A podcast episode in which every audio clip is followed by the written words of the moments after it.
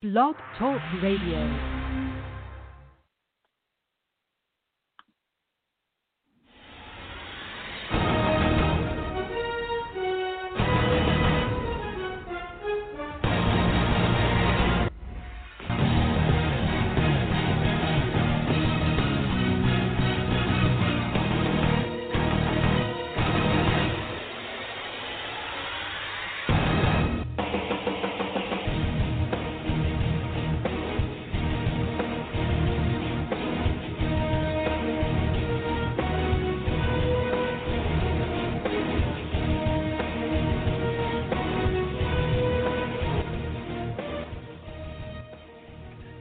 Afternoon, everybody. Happy Monday to you here on Southern Sports Central. I'm Rich Young alongside Eugene Bent. Going to be a great three-hour show here tonight on Southern Sports Central. We're excited to bring you a couple of solid guests from the 6:30 segment, which will be Kevin Bilodeau from Live Five News. Also, of course, uh, the sports director on top of it all, of course, with the CBS Sports affiliate here in Charleston.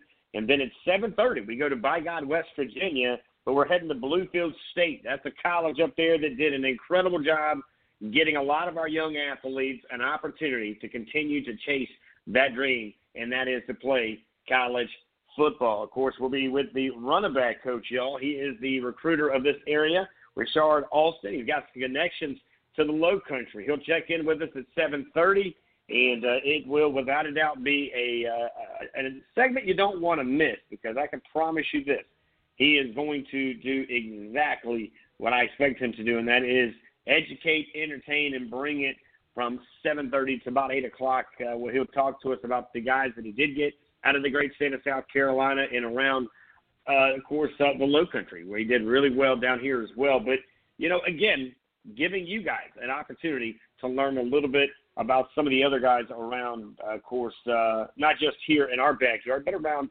the the entire landscape of college football. Because again, you think college football, and you're always going to go into that huge conversation of you know the Power Fives and this, that, and the other. But guess what? This guy right here is giving you every reason to believe why you should never, never not look at an opportunity around. So that being said, there was a lot of activity over the weekend. Of course, Southern Sports Central was in and around the Low Country. Started Thursday night as uh, we were over at uh, Fort Dorchester when those guys tipped off region play as they are back under the lights in the gymnasium in the basketball world in Dorchester County 2, where they played a very good and competitive team out of Ashley Ridge, but it was all Fort Dorchester on Thursday night. Then we got in the bus. We took it over to Summerville, where we watched three different teams go to the mat. That's right. Wrestling was on the menu on Friday night for us as we, of course, were at Summerville watching Stall, watching West Ashley, and, of course, the Green Wave, who was, by the way,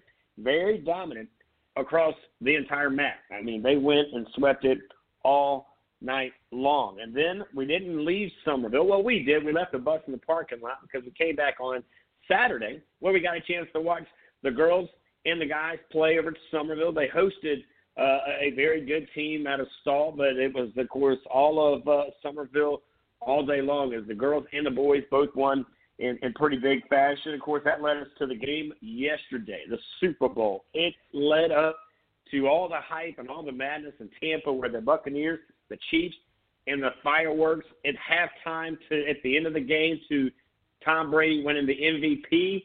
That's because he took his team to a 31 to 9 victory. How about Gronk with the first two touchdowns? Ryan Succop drained one from way downtown. I mean, he was almost on the other side of the 50 when he kicked it, but it was an overall lesson learned for, of course, uh, the Buccaneers giving out that throughout the night. Now, again, I thought Holmes did good. I thought Holmes did really well. I think he gained a lot of respect from a lot of others, but yet for me, his upper body strength, his lower body ability, he was hitting guys everywhere he could to get them the ball. They were dropping it like hotcakes. And at the end of the day, you can't even throw any of this on Mahomes' shoulder. And I don't want to hear referees throughout tonight's broadcast neither, because again, so many missed opportunities by I thought Kansas City, who had a chance to do a lot of things, but maybe, just maybe it wasn't their night. With that being said, let's go ahead and bring in the big man who helps me behind the glass and on the World Wide Web, of course, on Twitter at SO Sports Central and on Facebook at Southern Sports Central. There's uh, Eugene. Man, a great night if you're a Buccaneer fan, and a tough night if you're a Chiefs fan, buddy. Chiefs uh, came into it. I, I think you know. Well, even Vegas, everybody had the Chiefs favored. You know, there were some diehard fans that, uh, you know, for the for the Patriots that kind of followed the over with Tom Brady and Gronk, and you know, um, certainly Tampa Bay fans uh, were rooting for their team. But overall, the line was just close. But uh, everything I was reading and hearing up until the game kicked off uh, on the betting lines and, and favorites and whatnot really had the Chiefs to to win. And on top of that, look at our show. Uh, people were betting, you know, 38 35, 45 38, you know, really high scores. And, and we didn't see that. We saw the Chiefs only mustered nine, you know, three field goals. Uh, that, you know, it, it was shocking uh, to say the least. And um, you know, I, no matter who you can spend five hundred million dollars on a quarterback, I do believe that Mahomes is the greatest player in the game presently. That's not we're not we're not I'm not debating all time quarterback da, da, da, da. I think he's the greatest player in the game presently with the biggest future. Hence, a lot of other people do. Otherwise, they wouldn't have given him a, a half a billion dollar contract with a B, uh, you know, for ten years. Um, that said, Bill, your your uh, five hundred million dollar quarterback can't make throws if he can't stay upright. And I think that was the biggest outcome, the biggest difference. Look at the last time these two teams played. You know, the the defensive line, the front four didn't get the pressure that they had last night. I mean, there were several times where, you know, he wouldn't even get to his three step drop and someone was either poking a hand by his face or his ear hole or taking a swipe at him or or making him kind of dip that shoulder and, and duck down and Mahomes you know, isn't a super tall guy. Um, you know, he's definitely not one of the five foot ten guys, but you know, when he does that and looks for the receiver, the receiver is a little bit more into the route. The DBs had a chance to catch up to him. Uh, you know, and, and all those plays that just seemed wide open all year just weren't there. Now he's a guy that can throw it into tight spaces, and he did. And let's be honest, the receivers didn't make a lot of plays. Now I thought early on when they were hitting Kelce because it, there's no doubt what the game plan on the defensive side for Tampa Bay was, and that was to take number 10 out of the game, and they did. The last time they played, number 10 put 250 yards of offense against them, so they took him out of the game. So the next best thing I thought was to keep going to Kelce because every time they did, other than one time, it was a success. But they've got to find it's scary or weird to say this. They've got to shore up the offensive line. They've got to get some depth there because injuries and, and things happen uh, for next year. Uh, I think if they do that and you know maybe get another catcher or two, uh, they'll be fine. Um, Bashaud, uh, Breeland has been a great DB out of Clemson. He's had a great career so far. Um, having him match up against uh, Mike Evans is just a nightmare matchup anyway for pretty much anybody. I think uh, I think Mike's something like six foot five and a half, you know, two hundred and forty pounds. He's that weird freak hybrid tight end guy, kind of like uh, you know the young man there at uh, University of Florida, just like uh, New Orleans has had, uh, and, and presently, um, you know, uh, Jared from um, who played at South Carolina. DBs a five foot eleven. I don't care how physical, how fast they are. They're they're not going to be able to play, especially across the middle, with a five foot. You know, I mean, excuse me, a six foot five, six foot six, that hybrid tight end guy who can just body them out.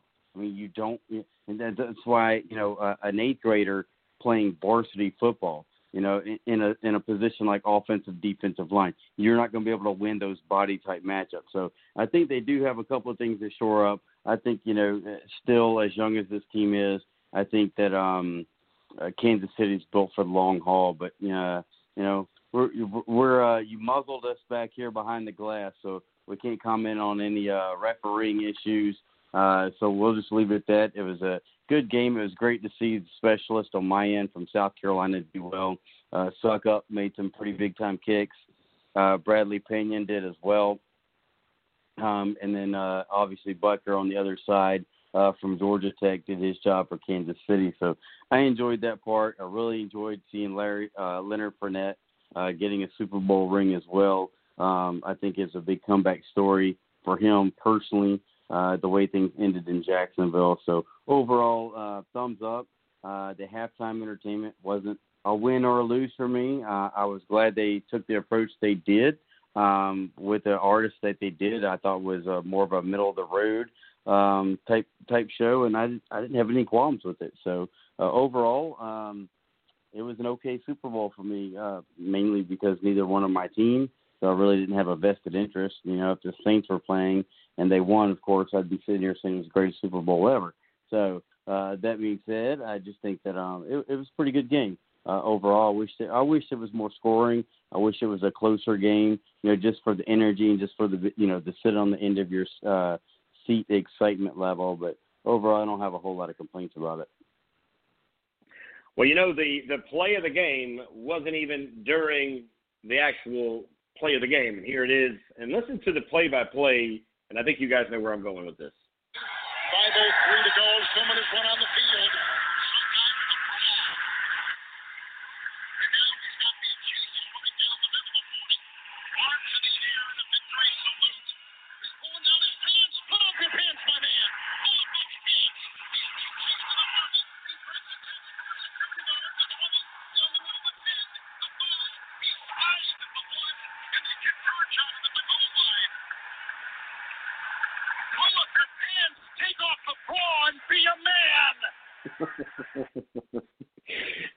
Was the highlight of the whole Super Bowl. I wasn't really overwhelmed with the with the excitement from, of course, the uh, from from the commercials. I thought they could have been better, you know. But I understand, you know, the halftime commercial. You, you know that they were they were, and then halftime show. Excuse me. You know there was a lot of things inside there that, that you know. Uh, I challenge you to go back and watch again. There was a lot of messages throughout.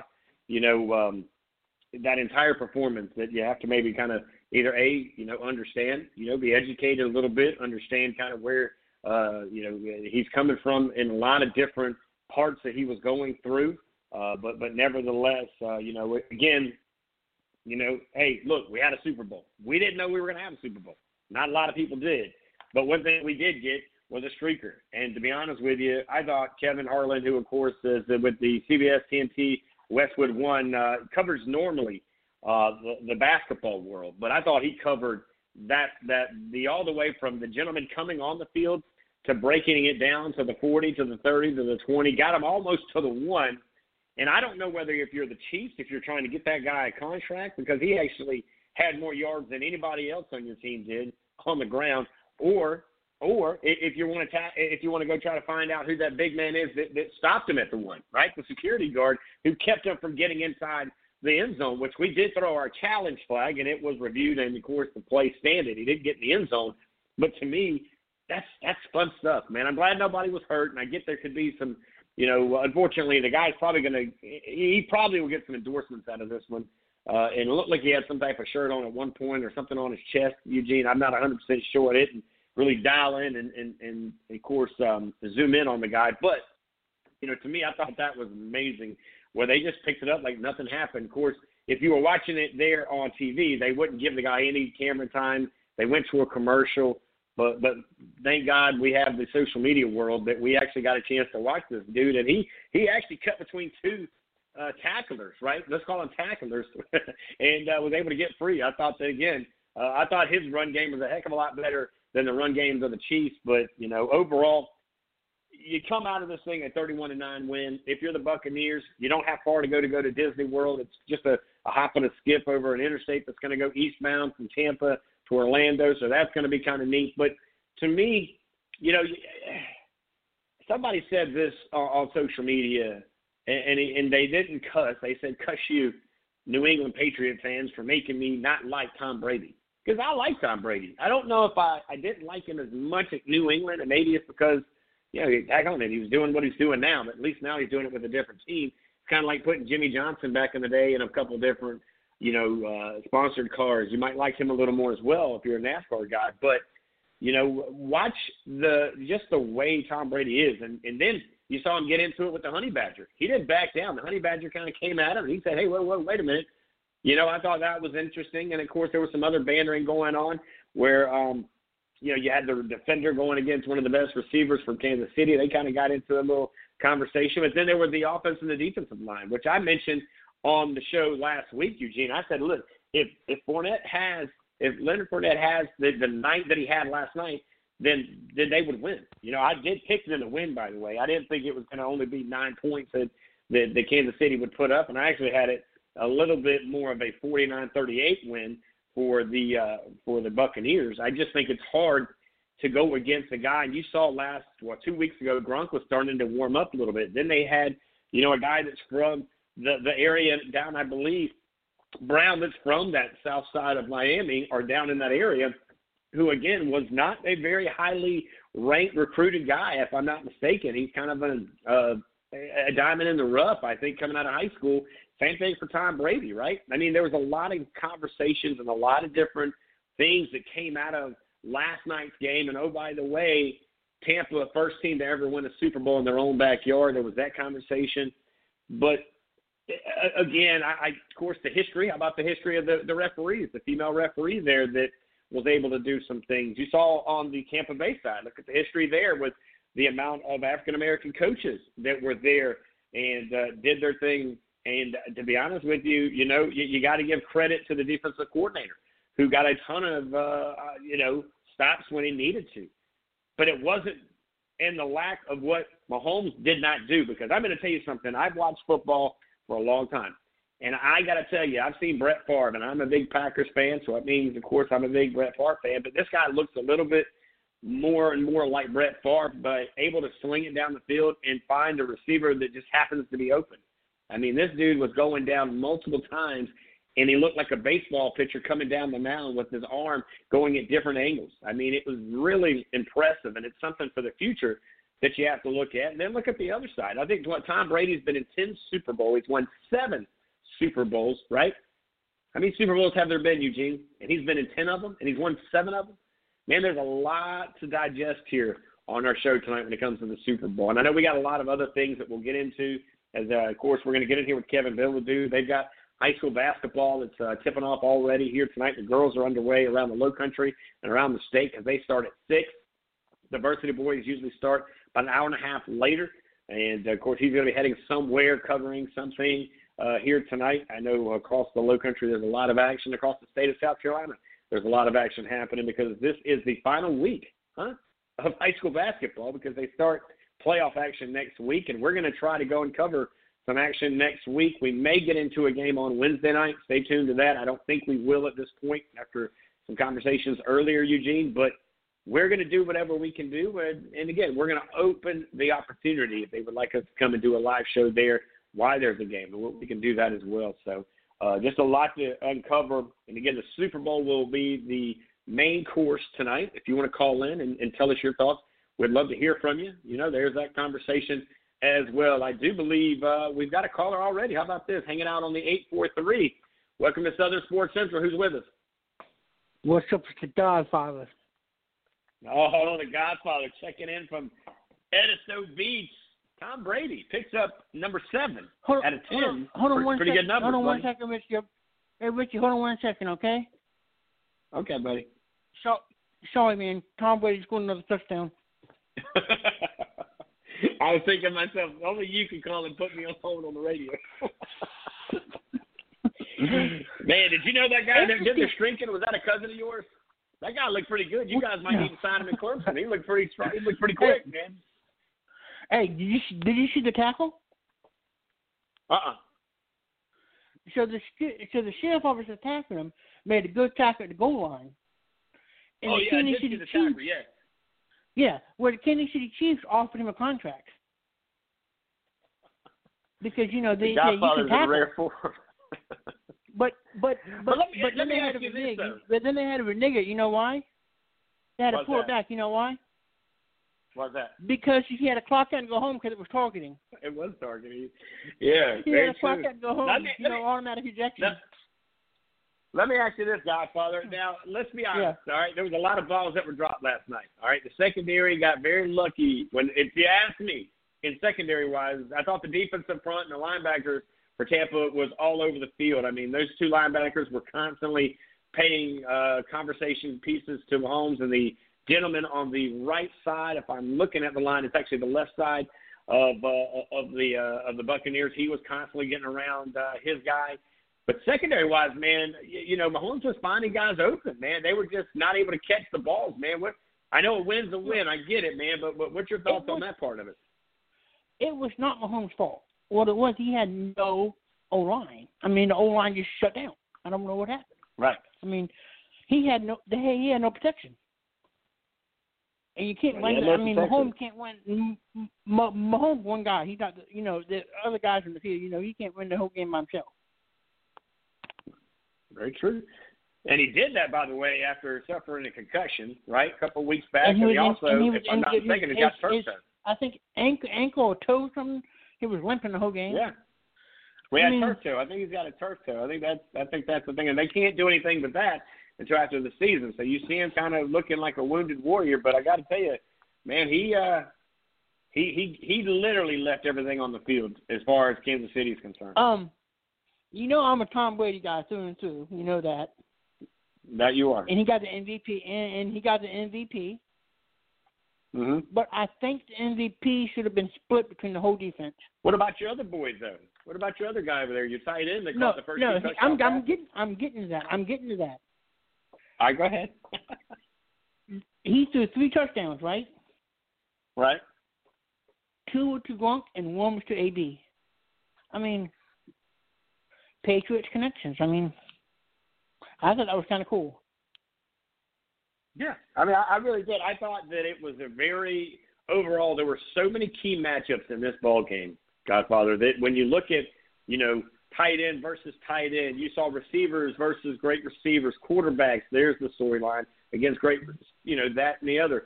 But here was the key: is that Tampa Bay top what five in the in, in the NFL offensively. If you go look at the defense for the Chiefs, they're nowhere to be found. I don't even know. And, and of course, uh, Eugene, you can try to search where see where they came into this game, but I don't even think they were in the top anywhere top one or two tiers of defense. So that right there kind of tells you the story. You know, that wasn't a Buffalo Bills team they You- saw last night. And again, You know, you know, uh, a, a very high-powered offense ran by your boy Brady. you just you just brought up a good point. That that reminded me of something I heard last night. When Mhm. Tampa Bay got Tom Brady, he was the had the highest winning percentage and still does anyone in all four major sports. Okay, Mhm. and when Tom Brady went to Tampa, they had the lowest winning percentage out of anyone in all four sports. I'm not saying it's all him, but I mean, what what a year different year makes. Well, and it didn't hurt to have Brown there to be able to throw it around either. I mean, he No, had no, Gronk. he had so many weapons Gronk. to throw to.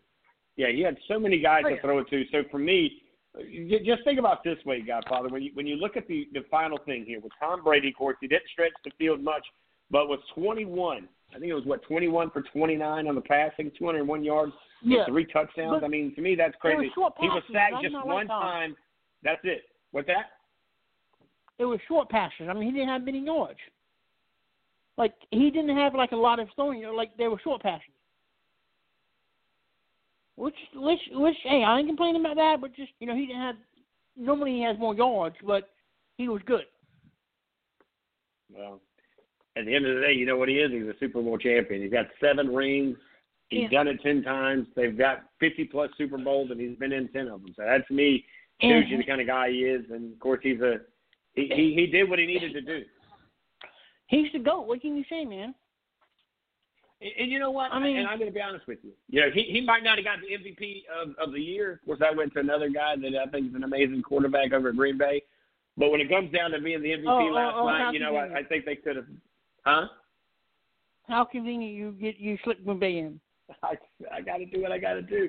Hey, you know what's crazy? So they had Vince Lombardi last night, right before the end of the game, and you know every Green Bay Packer fan kind of had a moment there watching him come out because they were talking about the trophy and and all of that stuff there. But you know we got to do what we got to do because I got to be honest with you, man. I'm hoping some of the rumors that I hear, um, some of the rumors that I hear that, that we're going to be getting some pretty big names coming to Green Bay next year. But tonight, it's your night, Godfather. Uh, you quickly, Eugene, before we cut the Godfather out, you, you got some numbers Um, for me there, big guy. Read out the numbers on the defense for uh, Kansas City. And this, by the way, guys, is going to help you under, uh, understand why they gave up the points they did, and and it helps you understand a little bit more of why Tampa only gave up nine. Eugene, what you got, buddy?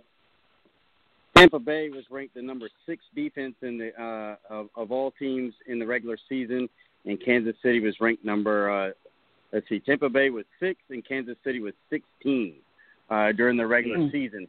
In the playoffs, uh, coming into the game, Kansas City was ranked five, and Tampa Bay was six. So Tampa Bay's kind of been a top tier defense all year. Uh, Kansas City did step it up, but again, you know, Buffalo is a good defense, but it was the first time quarterback in the playoffs. You know, it, it seems overall, obviously, Tampa Bay played a much harder schedule to get to the Super Bowl when you look at the quality of the teams, you know, with the uh, offenses that they face. You know, they, Tampa Bay faced in back to back weeks at the Saints, who were a very, very good team, offense and defense, and of course Green Bay, who was one of the best teams in the whole league this year offensively. So, uh, you know, when it mattered, they they held true with their uh, defensive prowess, uh, being Tampa Bay, uh, and, and also they did it against much higher competition uh, in the playoffs. So just kind of do the numbers real quick, Godfather, before we cut you loose, buddy. But your boy Brady went 21 for 29, 201 yards and three touchdowns. On the other side, Mahomes 26 for 49. But here's the catch and the caveat: a lot of those catches I are not catches should have been caught. You And one last thing, what I heard the announcers Yep. say, they were um they said you know as of right now Tom's the goat, which you know, obvious, but and they said um you know we're not and I agree they said you know Patrick Mahomes he's a heck of a player. I mean and they said we're not saying it can't be done, but as of right now to be the goat he has to win eight Super Bowls because Tom has the head to head matchup. Sure. And, and and that's a fair now, statement. now, Does he get now eight? I don't see it. change yeah. because they can meet next year and Kansas City could win. Yeah, but uh, but fortunately, if you heard your boy last night said he's coming back to Tampa, now that could have been Oh, he's in the moment, He's coming but back. I, Oh. I don't think so. He he he he said that beginning of the year. He's coming back. Yeah. Well, Godfather, man, I would love to see him. I would love to see him win two more. You know, get ten wins. That'd be awesome. But eh, I don't know if that's gonna happen. It wouldn't be good for your uh, New, New England Patriots, buddy. Well, oh, one last cool thing, cool fact: New England Patriots and the Pittsburgh Steelers are tied for the most Super Bowl wins at six. Tom Brady got seven. How I about mean, that? Wow. Listen, you guys Wow. have a great show, and The Godfather out. Look at there, the Godfather checking in on a beautiful Monday night here in Charleston, South Carolina, guys. We got to take a break. We got to get the bus opened up and let the big man, Kevin Bilodeau from Live 5 News, he is the sports director over there. He's also part of that CBS Sports affiliation here for the Low Country, guys. We'll catch up right after this with the big great one, Kevin Bilodeau, right out of this, guys. Don't go anywhere.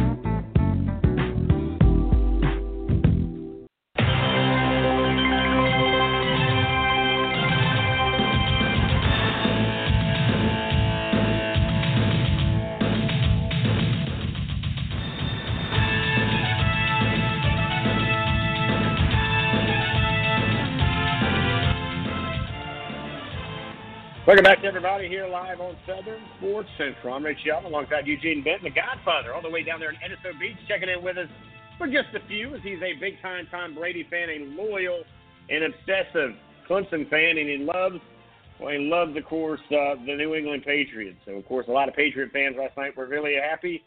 And uh, we'll find out about another guy that's a big Tom Brady fan as we give him a proper introduction. As we got him on the bus all the way from uh, West Ashley, Live 5 News, very own. Let's give him that introduction. Hey, yo. You ready? Let's do it.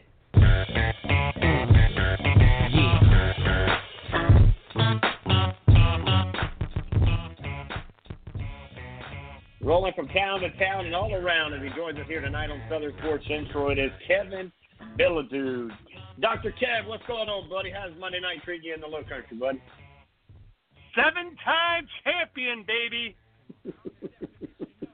I tell you, man, there's every fan that's ever been a New England fan. Was that kind of the thing? You guys have an old chat room last night that y'all were in there just eating this thing up? Because you're the second, by the way, gentleman's Call tonight. Just super stoked about this guy picking up seven, seven Super Bowl rings, man. That's impressive. I don't care who you are. Man, here's the thing. I was taking a lot of heat on Twitter last night. People saying, you know, these aren't the Patriots playing, and you're a Patriots fan. What are you doing? Listen, here's the deal. Tom Brady is probably responsible for like 10 of the 20 greatest moments of my life. You know, not just hit like my personal life, like of my 20 favorite things that ever happened. Tom Brady's probably in half of them. So if I got to root for that guy to play for whoever, I'm going to root for him to win another Super Bowl. So that's what I'm doing. Hanging out with the big man, Dr. Kevin Bilodeau, Live 5 News, of course, the big time man that uh, represents uh, the CBS sports world down here in Charleston, South Carolina. Now, I, I got to ask you this question. You heard the great play by play. I'm sure you heard it like I did today or actually last night when that gentleman went for about 57 yards last night, which was, by the way, more than anybody in Kansas City all night long. And then, like I mentioned at the beginning of the show, did they give him a contract, or did they give the, the, the guy who I found out he actually got hit for targeting the security guard that tackled him at the one? But either way, both of those guys, other than Mahomes, were the best three uh, other than anybody in a Tampa uniform last night. Man, my thing is shout out to those security guys because you know those guys have been sitting there waiting to make a hit for years, just since whenever they stopped playing football. Those guys have just been itching to make a hit, and and thanks to that idiot who ran onto the field, they got their chance last night too. Yeah. Now I tell you what, it's so much to kind of cover in, in a short time, but I do want to talk some high school stuff, so I won't stay long on the Super Bowl, the 31-9 win. Tampa Bay, a lot happened last night, Kevin. We'll kind of dissect it quickly here.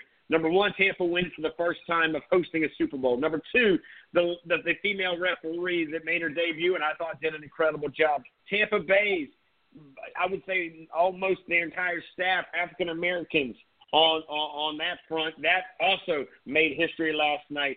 You had Tom Brady making history last night. Gronk first two touchdowns thanks to that man who had retired just a year or so ago, right? I mean, and then AB who had not won any Super Bowls prior to playing last night, wasn't even highly recruited, very similar to Tom Brady, if I'm not mistaken, made a big impact just by being on the field and actually, I thought, had a pretty solid game overall, not just catching, but blocking, which you don't get a lot of credit as a receiver, but just so many highlights last night that were made. Your thoughts overall when it came down to it from the news desk or the sports desk over there at, at Live 5?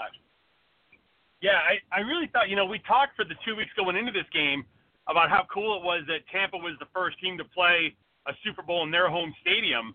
And I, I really thought, you know, considering how much we talked about it, it kind of got glossed over during the game that, you know, they weren't just playing this game in their home stadium. They got to stay at home for the two weeks and get ready. And, you know, they didn't have to travel like Kansas City did. And, you know, somebody mentioned yesterday before the game, you know, Tom Brady got to sleep in his own bed on Saturday night and and watch film for as late as he wanted to. And and not have to worry about anything else other than just getting ready for this game. And you know, it, it seems like a little thing, but I really think that's one of the things that that probably helped them more than anything was you know not having to worry about travel and and tickets and all that kind of stuff, and and just being able to focus on the game, which Kansas City wasn't able to do. Yeah, I tell you one thing, but then you saw what Mahomes was able to do. And again, let, let's take a little bit off of uh, off of Tampa and give a little bit of love. Number one to the kicker in, in Kansas City because without him, uh, man, they don't have any points. By the way, and uh, then you Yeah. look at Mahomes, man. This guy had turf toe.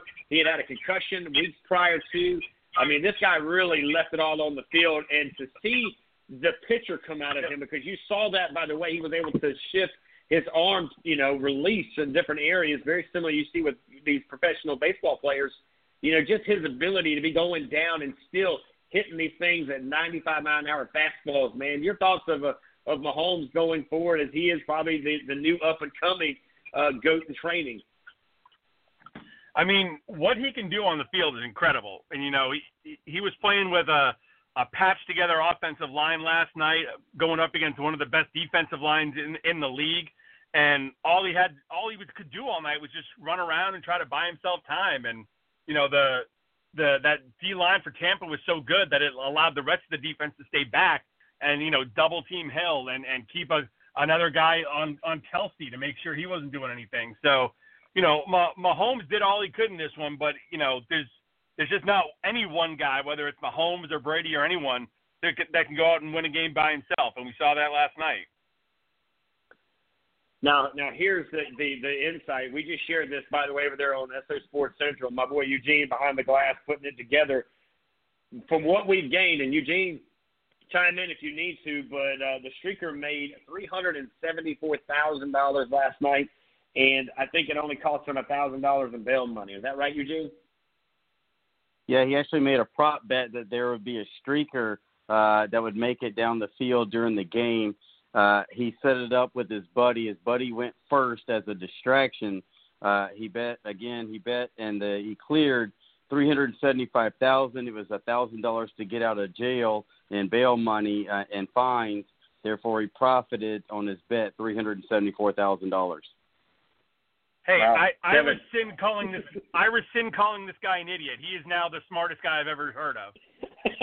yeah, I know, man. I mean, wow. So there you go. I mean, again, hey, look, it, it don't hate. They, they say what? Don't hate the don't hate the don't hate the player, hate the game because that dude did Yeah. both, man. He got paid in, in big fashion. I mean, did he? He might have made more money than. That's some pretty big money, man. I mean, Kevin, I'm going to ask you. You got that kind of you got that kind of outfit to go run across that field next year, or what? Dude, for three hundred and seventy-five thousand, yeah. Just Put me in. You put me Technically- in a little Bo. Put me in a little Bo Peep costume. I don't care. Technically, he made more money in that game than any player who played in the game because the uh, guys' salaries are not tied to the postseason. Postseason checks and, of course, the winning uh, the Super Bowl checks and of course, are, are divvied up by the NFL. Their actual salaries are for the regular season. Uh, I believe the winning team gets a bonus of something like 150 grand per player, and the losing team gets 50 or 75, something like that. So he actually made more than any player who played in the game. This guy is Wow. a hero. That's- He, he is now the goat, by the way. He has taken over that Yeah. for many of us here. I mean, you know, the guy said, "Pull up your pants and take off your bra." He said, "I will, but let me get that check first, and then I'll Yeah. go home and change." But not to mention the shoe endorsement that guy just got. You know, somebody's giving. Oh, that my guy gosh. some shoes. Man, now Kevin, I know we don't have you long, so let's change it over a little bit. Let's head into the the high school conversation because there's two fronts. Number one, I had the chance this past weekend to catch up with a couple of different teams. One of them, of course, I watched Ashley Ridge and the Fort. That was on Thursday. Saturday, I went over and watched uh, Summerville take on Stall, and it was the first time I had a chance to watch the the high school side of it from Charleston County, where these guys are having to wear a mask. Even in the wrestling arena, I watched it Friday night. Same thing. Stall and West actually had to have masks on. And Kev, I've got to be honest, man. Second period, fourth period, big difference because you can see these kids starting to get winded a little bit. Your, your thoughts on, on the mask rule going forward? I mean, to me, it, it seems to be a little dangerous with uh, with a lot of things at play here, and it does seem to give a little bit of an advantage to the other schools who don't have to wear this mask. It does, and you know, I understand it from CCSD's point. You know, they're they're trying to cover their bases, and and as well they should, because you know, if if any of these kids, you know, contract anything, and you know, they could be liable for that. And so, you know, from their perspective, I understand them absolutely wanting to take every precaution, and and as well they should. I I would actually I would rather see every district make that mandatory than than you know than not. In you know, but Right. but that's just me. And you know, like I said, it, it definitely is an advantage for the schools that aren't doing it uh, in each game. But then it could be a disadvantage down the road. You know, if if they're playing without the masks and they contract something, and then all of a sudden their season comes to an end. Now, the other thing we got from a good friend of yours and mine, of course, is Andy Pruitt, and that is that he confirmed that most CCSD teams will only face region in district other CCSD teams during the regular season. There may be exceptions based on the availability or the lack thereof region slash intra-district opponents for certain teams in certain sports. Now, this came out concerning what we had heard last, I think Thursday night. I got a heads up from an athletic director that that they would not be allowed to play teams out into that Charleston area. So, your thoughts on that? And of course, them looking at only keeping it a, a within a region as well as Charleston County uh, controlled environment. Yeah, I actually talked to Andy about that also earlier this afternoon. Uh, you know, same kind of thing. You know, just you know, trying to do their best to to keep the kids from coming in contact with as many people as possible.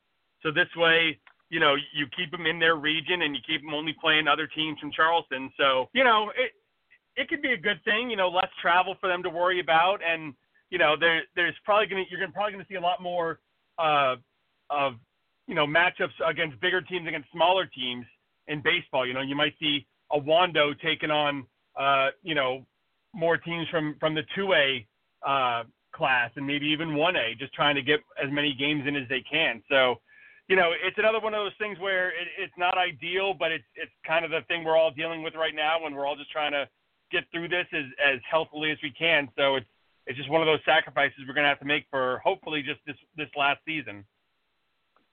Wrapping it up here quickly, Kevin Bilodeau on the road heading somewhere maybe near you here in the low country he is with Live 5 News. He's the best in the biz as well as the connection to CBS Sports here in the low country. Now, Kev, uh, this is kind of a cram session here for a lot of teams uh, in the low country as you see Dorchester County is going to be playing Monday, Wednesday, and Friday. I guess a lot of teams are because uh, they've got some type of a, a playoff or some type of uh, contest after these games are done. There's different scenarios for different regions and different sizes, but your, your thoughts and the, you kind of wrap this all into where you're heading tonight as uh, this week's going to be jam full, and hopefully your gas tank will be as well. Yeah, it's going to be a crazy week, and then uh, you know I know the one region in 5A that that includes Summerville uh, and and Stall and, and Fort Dorchester and Ashley Ridge. Uh, they're playing a tournament next week to to decide who the two playoff teams are going to be moving forward to the state championship uh, playoffs the the following week. So that's an interesting way to do it. And you know, I know the, uh, the other 5A region in the Low Country, they're not going to do that. They're just going to keep playing their regular season out and and let whoever the two teams that finish atop the standings, they'll move on to the playoffs. So it, it's two different ways of thinking of it. You know, I I do like the tournament setting. It, you know, it it fits some more games in and it makes things a little bit more exciting. But you know, by doing that, you kind of make the regular season maybe mean a little bit less. So you know, a team that has a good regular season, you know, might get knocked out in that first day just having a bad game, or they could have some guys, you know, not able to play because of of the pandemic or, or whatnot. It's interesting both ways, but you know, the important thing that I think everyone needs to realize is we've got high school basketball back. We're playing it this week, hopefully next week, and then the and then the playoffs start. So hopefully, you know, over the course of the next four weeks or so, we can get this season wrapped up and then start worrying about the guys in the spring. Now, don't forget, we've got wrestling happening as well, Kevin. I, I watched that on Friday night, and, and I got to tell you something. Summerville did a really good job. They have three mats. I don't know if you've had a chance to watch a little bit of wrestling, but they've got three mats, and they rotate between the three while they go to one, then they go to mat two. Where they're at mat two, they're cleaning off mat number one, and they kind of follow that drill throughout back and forth. Now, the thing that I saw the hardest part was a team like Stall only had four wrestlers, which meant they forfeited all the other weight classes, which kind of puts them as a team as a disadvantage. But I guess, and I'm not a big wrestling information guy, but I guess that weight class he or she will be able to prevail. Now, your thoughts quickly on the wrestling format. Do you think it works through? Yeah, I, again, it's you know same thing as basketball. Like I was saying, it's not ideal, and it you know it's probably not the best way to get through a season. But it's it's a way to get through a season, and I think that's the thing that we're all concerned about right now is just making sure these kids get a chance to to play and and just finish Right. the season any way they can. So I- I'm all for that. All right, now talking about playing and all for that, you're all for heading into a gym here in just a few seconds. I heard the car crank or pull up, and uh, you're getting ready to roll in. Where's uh, where, where's uh, where's the team heading tonight, and what's uh, what's happening tonight at 11 for you guys to recap all that's happening around the Low Country, buddy? Yeah, we're going to try to make some uh, a few stops tonight. I'm walking into West Ashley right now. They're hosting Summerville. Uh, the Green Wave girls ranked fourth in the state in 5A, so we're going to have hi- some highlights from them as well as the boys, and then make it over to Goose Creek where they're hosting Berkeley, and hopefully get the stall as they play for Dorchester. So should be should be a busy night. Should be, buddy. God bless. Take care. I, I promise you, I wasn't going to keep you long, man. But uh, congratulations on your win last night with your with your uh, quarterback there, and uh, let me know when you're ready to go out. And, and I'll either be the decoy or I'll be the front guy, whichever one you want to do next year, Kev. You just got to let me know. You just got to get me out if we get it if we get caught or when we get caught. Deal, deal. Let's get ready. I'm going to start working out. Just All right, get buddy. ready. you got it, man. Appreciate it, Kev. Enjoy the night. All right, talk to you later.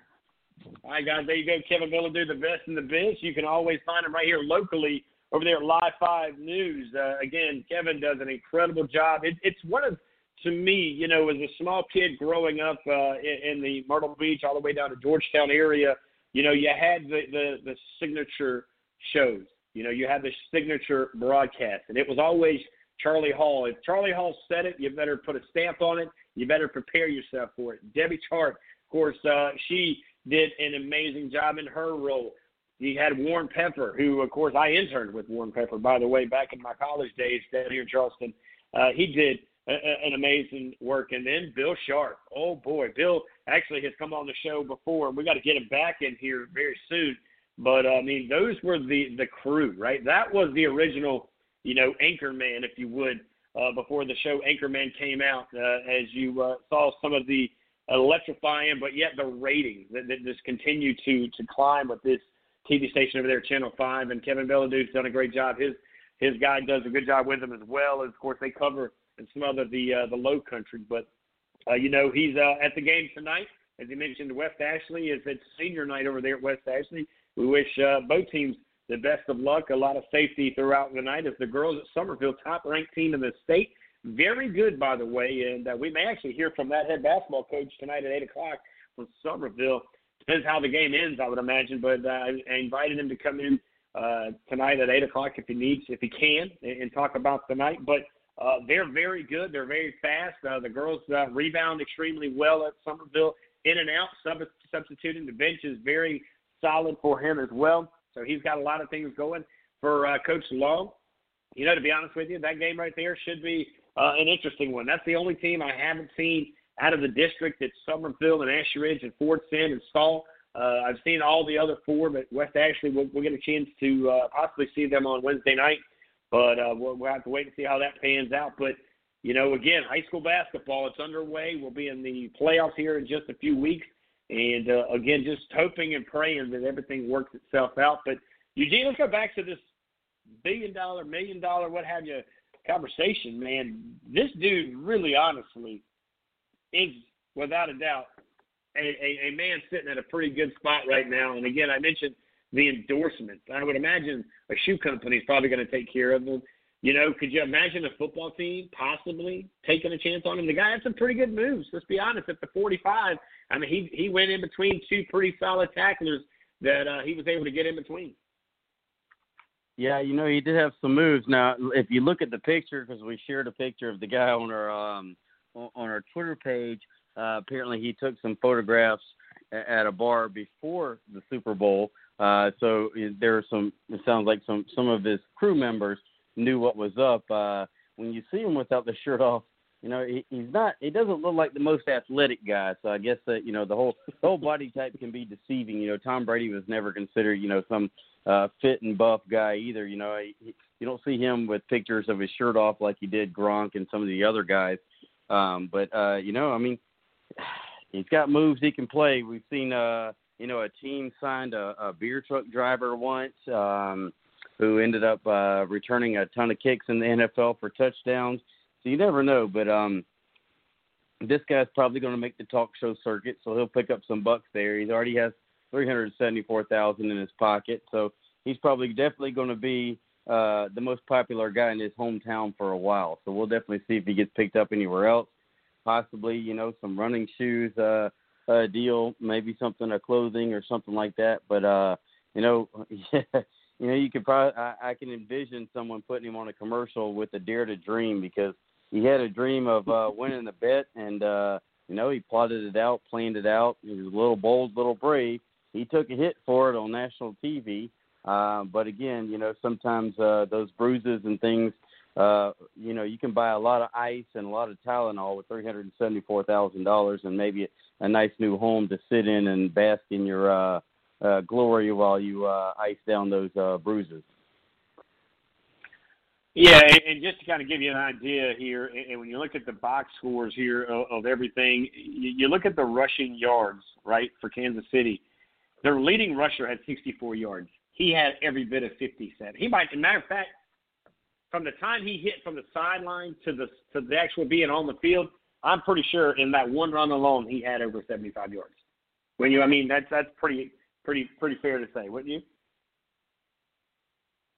Yeah, I totally agree with that. It's uh, you know, but uh, then again, you know, he didn't have um, he had a pretty good head start. It wasn't like he was handed a ball and he had that monstrous uh front four uh coming after him like Mahomes did and the running backs there for uh Kansas Mm. City. So, you know, I mean, uh it is what it is. You know, like you said, he used his, his homeboy was kind of a distraction to kind of get him into open field. But you know, I mean, he had a better plan for getting in the open field than the Chiefs did because that was kind of their plan in the first time these two teams met, and they got it to to uh, number ten, and uh, he got in the open field and uh, turned it into about 250 yards of offense. They tried the orbit, they tried throwing it in the backfield, they tried every which way they could to get him into the open field in space with the ball, and, and this, the Bucs just weren't having it. I mean, the defensive coordinator for the Bucs, it was a you know, shame on me once, shame on me, shame on me twice. It's not going to happen. I mean, he just he did not let it happen. He shut down that offense, and you know, it was a great chess match between Eric Bieniemy and uh and, and uh, I believe it was Bowles is the um defense coordinator. Right. I know uh Byron Leftwich is the offensive coordinator over there. But it, it was a great matchup. It was a great chess match. Um, great offense versus a, a pretty great defense. And uh, in this case, you know, uh, Tampa Bay obviously won the game, and, and definitely, if I were to give, you know, a trophy for, you know, for like we do MVP for for the coach of the game, hands down, probably 99% of the people would give it to um, the defensive coordinator for Tampa Bay. Yeah, I mean, and then you look at, you know, let's look at some of the defenders here real quick before we get to the top of the hour. Devin White, former, by the way, uh, LSU Tiger. Look at the Tigers all over the board here. This guy, I thought, really did what needed to be done. He was on every play, it seemed like, the entire night as he was just able to get out there and, and cause a lot of havoc throughout the entire night. You, you had to count where was that guy? Where was he going to be? Where was he going to, of course, uh, try to bull rush himself through there? As uh, he had what uh, 12 uh, total tackles last night, eight solo tackles, two of them tackle for losses. Now on the other side of the field, there was a ton of sixes on here total tackles, but uh, the man right behind him, who I thought also did really well, was Lavonte David, uh, number 54. You saw his number all over the field. Former Nebraska Husker. Husky, excuse me, who also the linebackers seemed to have a lot of uh, control over that line. They just couldn't account for him, Eugene. You really couldn't, and and that was the thing though is that if you watch, you know, when when they found out, you know, the first series you always kind of get that wait and see. How does your guy match up against their guy? Because you can't see a lot of that stuff in film. Um, but right after that first series uh, of offense for Kansas City, right after that, you really just saw them. I mean, there were times they were just dropping eight. They were rushing four and dropping eight. Now, I, I'm very shocked and surprised that the Bieniemy didn't find some way with them dropping eight and four to just to to come up with some type of scheme the running game going. I mean, that's usually an offensive coordinator's uh, dream if they have a great running back. And and Edwards-Helaire is a great running back from LSU, just like his counterpart on the other side, Leonard Fournette. Um, and, and you know he's productive in both catching and and running the ball. I was just surprised that they couldn't get the running game going with so many guys dropping into coverage. It still baffles me. Uh, it, I'm not obviously Eric Bieniemy is a great coach. I'm sure he saw what we saw. I just you know there must be some reason for some reason they just couldn't get it going. Uh, you know some of these things you find out later. Maybe a guy was hurt. Maybe a, a something couldn't happen or something couldn't do something, and you find out later. But during the game, it's so frustrating because you're like you know you're questioning you know what seems to us an obvious counter move would be you know to be able to run the ball when they're dropping eight, but you just didn't see it all night, and it's still kind of baffling to me that it never happened.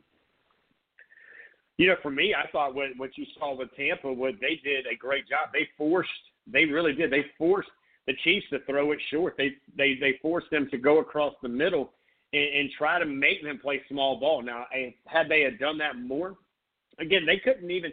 Kelce Quarles, who normally is wide open, right? And this is a guy who's one of the better tight ends in the league is usually wide open across the middle. He's usually wide out down the field. They covered it very well last night, and I thought they picked up a lot of times. And then, of course, you know, whoever was, uh, uh, you know, working together with covering him, you know, when one was able to to cover him to a certain point, then the other guy would come in.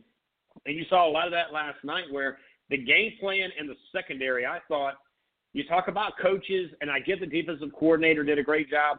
But position coaches, I thought really ultimately sold what they needed to sell to those guys last night, getting in there and saying, look, stay home, play your position. The guy behind you is ready. You have to trust that he will take care of it if he gets past you.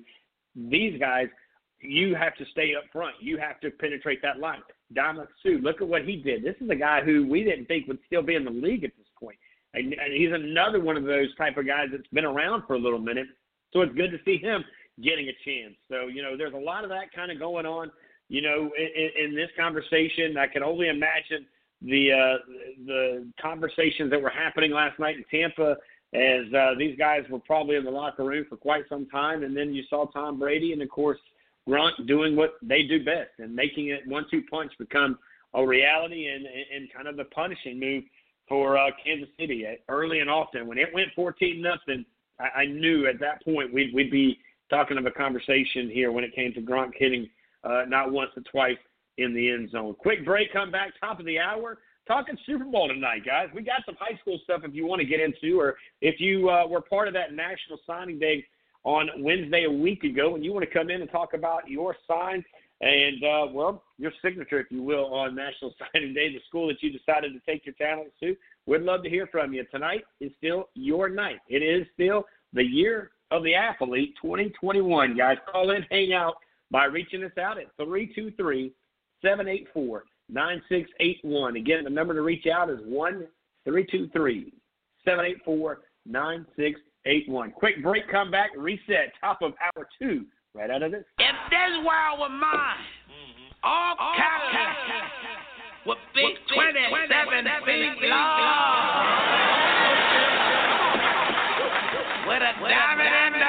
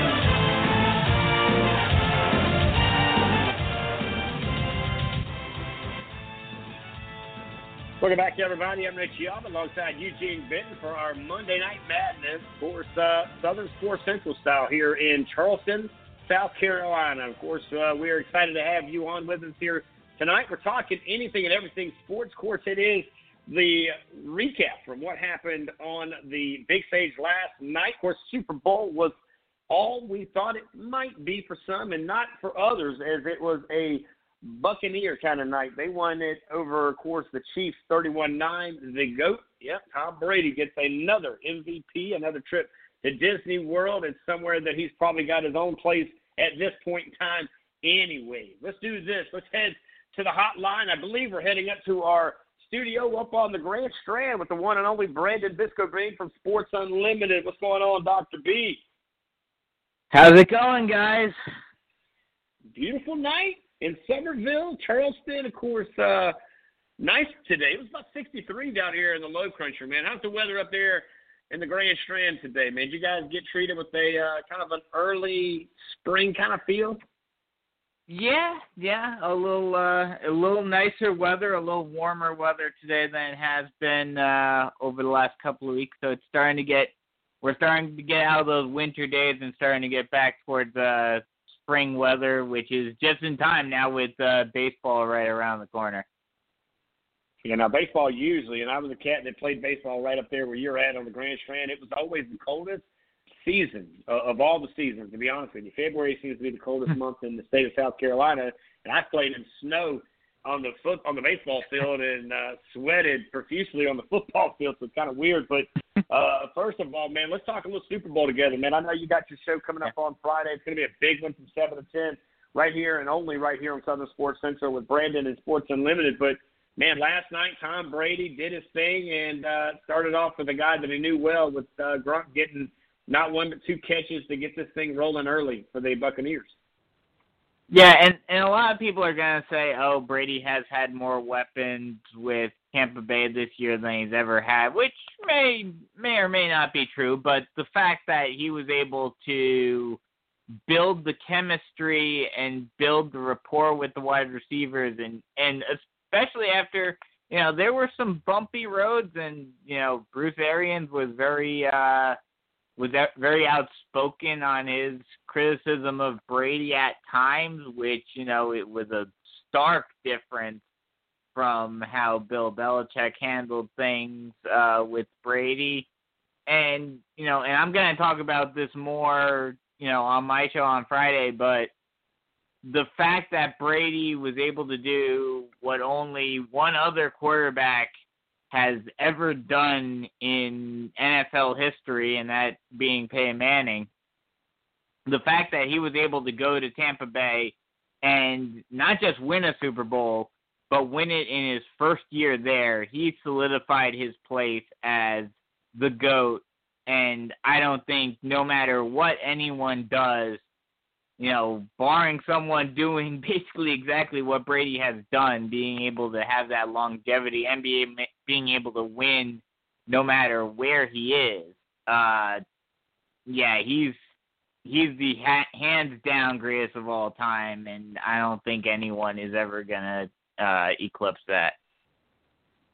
Hanging out right now with our guy up on the Grand Strand in the Southern Sports Central studios up there on that side of the world, Brandon Bisco-Green. You can find him right here and only here on Southern Sports Central with Sports Unlimited, Friday mornings from 7 to 10. A ton of talking on the Super Bowl and a lot of topics with him here will be what you will hear on Friday mornings, along with some high school and some other action around the world of sports. Now, this he, you know you look at what he had though, and even if you look at his receivers that he had to throw to, and you even put Fournette back there because he was the second leading rusher for mm-hmm. him last night. He had Gronk back over there. He had Evans. He had, of course, uh, if I'm not mistaken, Brayton Brown, and even uh, Godwin was back there with a few catches. So he had a pretty good group of guys. But the guy that I thought, even though he didn't get as many catches, with five of those with 22 yards, with about four and a half yards averaging, was uh, Antonio Brown. But just because he was on the field, right, there was some accountability because of what he's able to do if he gets the ball. Yeah, and that's something you see with any great offense, especially any great passing offense, is you can never you can never win when you have only one primary target because then the defense knows that you're going to go to that guy and and you know they're going to double team him and you have to find other weapons. When you have multiple targets who force the defense to have to choose, okay, do we focus on one guy or the other or do we focus on both of these guys equally? And not only, you know, he had three and you could say potentially even four guys that could easily catch the ball and make a big play. You know, you had Antonio Brown, you had Godwin, you have Gronk. You know, you have those targets. Uh, you know, even Brate made a couple of catches. You know, they they have all of those targets that can make big plays.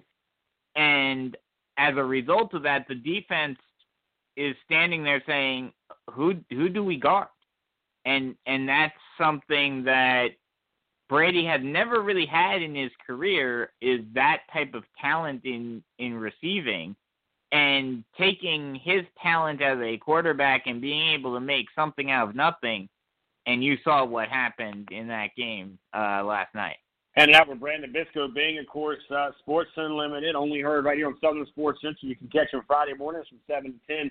But tonight he's hanging out with us here on Southern Sports Central. The other conversation that we haven't really touched much about was the Hall of Fame that was released. Of course, Peyton Manning, Calvin Johnson lead the eight-member class. Uh, pretty interesting that a lot of first-timers got in the first time. Your thoughts on that elite class that, uh, as they say, the uh, the elite eight?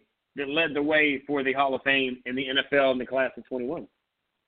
Yeah, this was one of those years that you had a lot of guys that were essentially shoe in Hall of Famers, just so happened to come up all at the same time. Like you mentioned, Peyton Manning, Calvin Johnson, a few others there uh, that, you know, you knew that they were going to be Hall of Fame.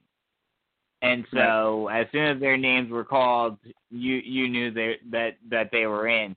And and it led to a great class and it's going to be a really fun uh induction ceremony in August uh to see those guys uh get inducted into hall, the Hall of Fame.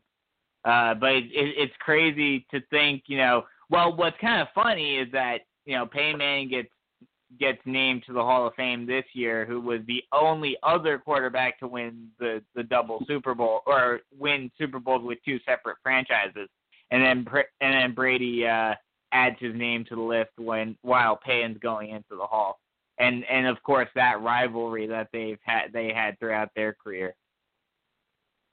Yeah, no doubt. Let's give you the list real quick, guys, and I'm going to try not to mess up any of these names. But offensive lineman Alan uh, Faneca, I believe is how you pronounce his name. He played from 1998 to 2007, a nine-time Pro Bowler and a six-time All-Pro. Uh, of course, a key member of the Steelers and the 2005 championship team. We mentioned Calvin Johnson, Megatron, right? Six-time Pro Bowler over there, the wide receiver from 2007 to 2015. Uh, did a lot of things, and did it in big fashion as he was a big, tall weapon for many, many years there as he played in the league. Quarterback Peyton Manning, you know he had to wear the jacket that he wore last night. You know he loves his Tennessee Volunteers. He's the only five-time league MVP. Manning retired as the NFL's all-time career-leading passer in yards and passing touchdowns. Now the first starting quarterback to win a Super Bowl with two different franchises. Manning, 55 touchdowns passes in 2013, still a single season record. How about this one? The Buccaneers put a kid in there last night with uh, a guy that we've all heard his name. It's been a minute since I've heard it. Was Mr. John Lynch, the defensive back guy, who yeah. of course uh, five-time Pro Bowler, strong safety, and was also a Pro Bowler during each of his four seasons at free safety. Lynch played a key role for the Bucs uh, in a Super Bowl back in the day. Charles Woodson, there you go. My Packers getting some love there. Former Heisman Trophy winner. Woodson, the NFL accomplished, includes Rookie of the Year, Defensive Player of the Year, nine Pro Bowls. That's impressive. Four All Pro selection and a member of the NFL All 2000 team. Woodson was also a key contributor to two Super Bowl wins that included Green Bay's in 2010 Super Bowl winning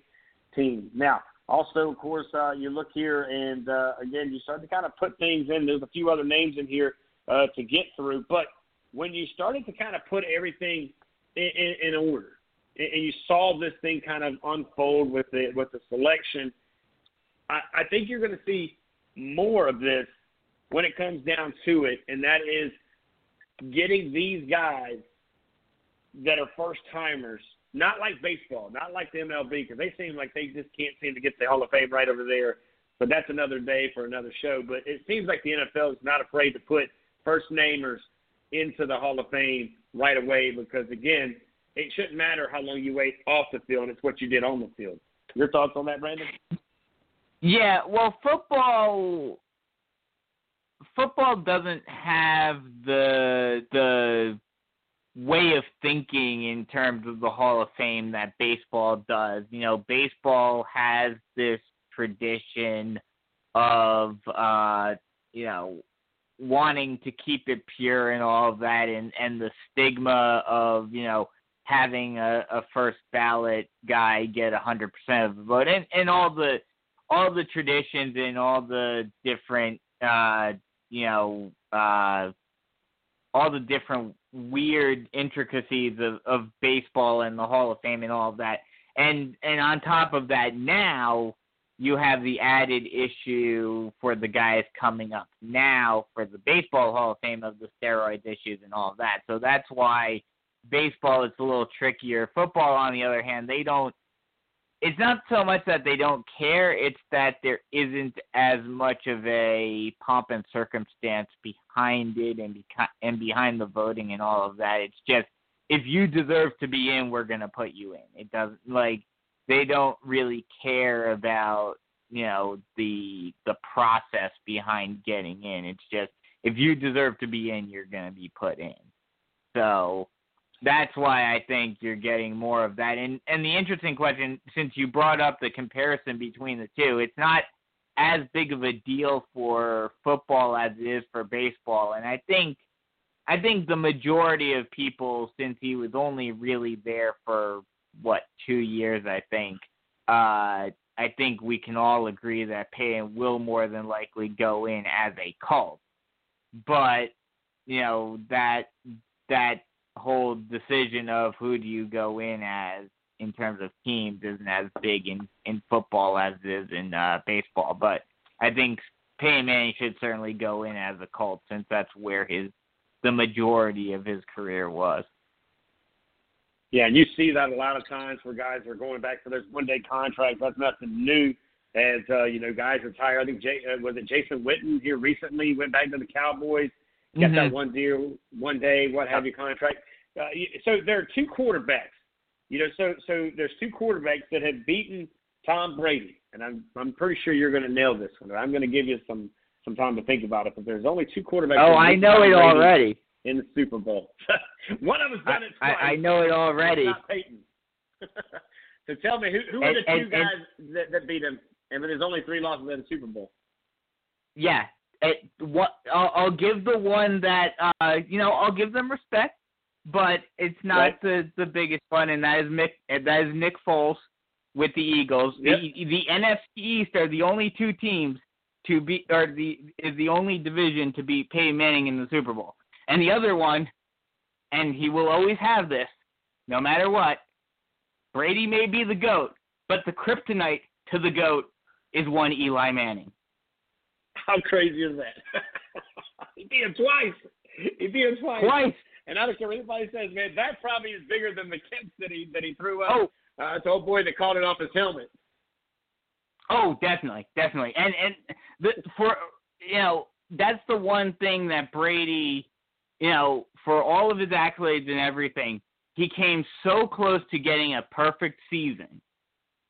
And that's the one thing I think if you even ask Brady himself, I think that will be the one thing in his career that he will be regretting the most and wanting to go back and fix the most is losing that Super Bowl will hurt the most to Brady and and Right. losing out on that perfect record. Yeah, So you and, guys and, and forget that to me. Yeah, that, You guys those forget those that- are big numbers. But you think Nick Foles, who who again, you know, uh, that's probably going to be what he's going to hang his hat on. Let's just be honest. And uh, Yeah. Eli Oh, Manning, You know, the the the little brother that could or couldn't. You know, he by the way has some Super Bowl rings as well. But uh, you know what? For as much slack as Eli got, he sure got a lot of good. Even though I know he got a lot of you know a, a lot of public uh, rip in a lot of different ways from a lot of media Mhm. people, though. You know. Well, I think, but at the same time, I, I think you know while later towards the end of his career when he was struggling and, and all of that, he did get a lot of flack from the media and everything. But I think if it wasn't for those two Super Bowls and what he did, especially in 2007, I think if it wasn't for those two Super Bowls, I think Eli Manning would have been considered an abject failure at you know in in his career. Yet those two Super Bowl victories give him a lot of leeway and and a lot of a lot of media members, a lot of fans, uh, you know, gave him especially later on towards the end, gave him a lot more slack than many other quarterbacks would have as a result of those two Super Bowls. And and the crazy thing too about it, and, and I always I always question it. I'm always curious, you know, in an alternate universe where Eli didn't care where he went, or if the Chargers were in L.A., a bigger market, and he wanted to go to L.A. Uh, you know, and Philip Rivers was the quarterback for the Giants. Do the Giants win those two Super Bowls? And that's always an interesting question because that was one of the big, you know, what ifs in in NFL history is what if if those two players did not get traded. Yeah, very true. Now, let me ask you this, and uh, again, uh, you know, appreciate you always uh, hanging out with us. As uh, you know, I try to jump on with you, Eugene. I got to get you on his show on on Friday mornings. This guy does a smashing job up on the Grand Strand uh, over there, of course, on Sports Unlimited, right here and only right here on Southern Sports Central Fridays from seven to ten in the morning. Uh, you want to check out Brendan Bisco but Brandon, of course, uh, the MVP was also announced uh, since our last conversation, and Aaron Rodgers gets it and now has three. Now he's chasing five, which is Peyton Manning, but he ties Tom Brady, Brett Favre, and Johnny Unitas, along with Jim Brown, all with three MVPs. Now, your thoughts on him getting the MVP, of course, uh, and, and does he is he able to catch a guy like Peyton Manning? With uh, we don't know how many more years he has left, even in Green Bay, which I'm a Packers fan, hoping it's a long time. But your your thoughts on him catching the uh, the Peyton Manning five that he has uh, as of right now? I think that all depends upon what happens this off season, because Rodgers proved to everyone that he still has a lot in the tank, that he can still go. But mm-hmm. as we saw after the loss in the in in the championship game, uh, there he's not happy, and and you you know as well as I do all the rumblings when they decided to draft Jordan Love in the first round this year. Of are they trying to push Brady or are they trying to push Rodgers out? And I could see Rodgers if there's a team, and I think there are a couple of teams that you could look at that could, that you could potentially say are a quarterback away from being a legitimate threat. Not sure where he would go. I'm there are maybe a couple of teams that are in my mind, but I'm not sure if any of those are the perfect fit. But could you see Rodgers ask for a trade out of Green Bay? Because I just don't know if Green Bay, unless they do actually get their act together and and decide to stick with Rodgers and and draft for him and get pieces around him. We've seen the last couple of years Rodgers is able to do great in the regular season, but then when push comes to shove in the playoffs, then he just doesn't have enough around him to get over that hump. So if he stays in Green Bay and they continue to play the the way they have been, depends upon how long of a leash he has. Uh, but if he's able to play for a few more years, I could see him getting up to that number. Uh, but that's but the big question is going to be where is he going to be over the next couple of years, and what kind of pieces are is he going to have around him?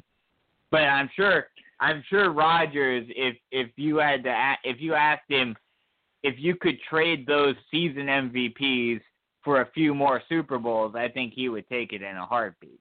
So I don't know if he's necessarily gonna want to stick around in a in a franchise that doesn't necessarily want to put the pieces around him to be successful.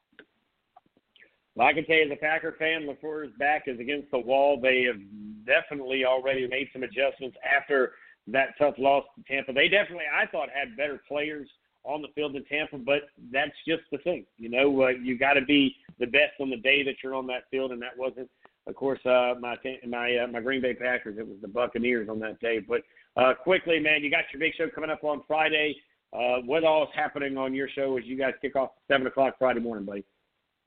Yeah, uh, we'll be talking about uh, you know playoffs coming up here in South Carolina, basketball region tournaments kicking off this week, uh, and then my big thing that I'll be talking about obviously will be the Super Bowl and what this means for Tom Brady's legacy as well as Bill Belichick's legacy and what it means for the Patriot way.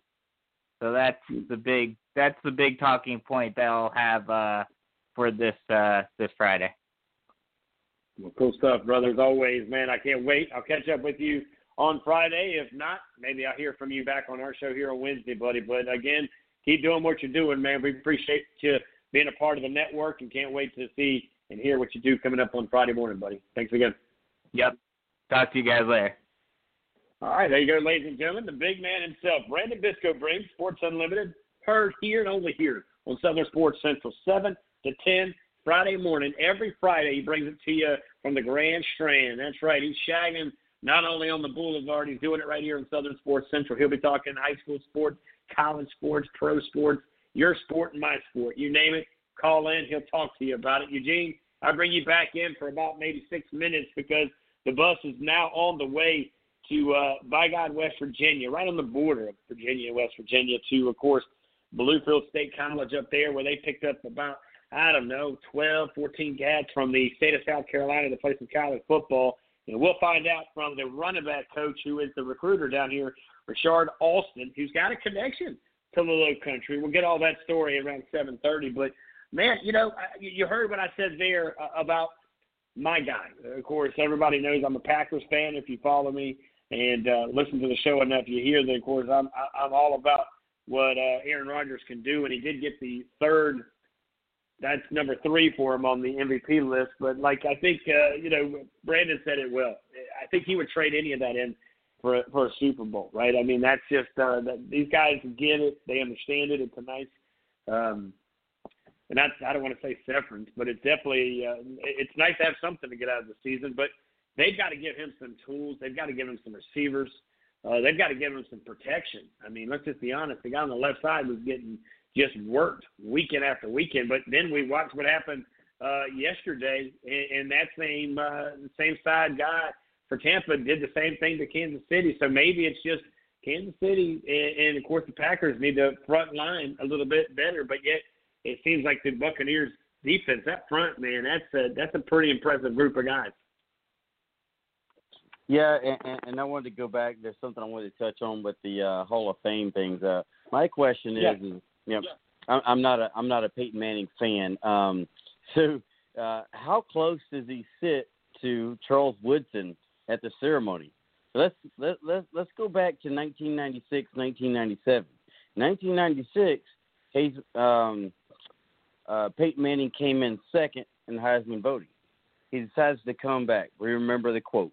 Spurrier said you couldn't spell UT with you know citrus without UT, and Peyton Manning was going to come back and try to win a Heisman, and Spurrier kind of ribbed him about that. All right, '97 rolls around.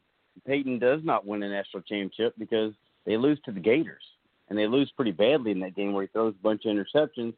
Charles Woodson, first uh, defensive player, basically. I know he's a punt returner, kick returner, and played some wide receiver, but he was the first defensive player uh, in, in forever or maybe forever to win the Heisman. So he takes the Heisman. And oh, guess what else happens that year?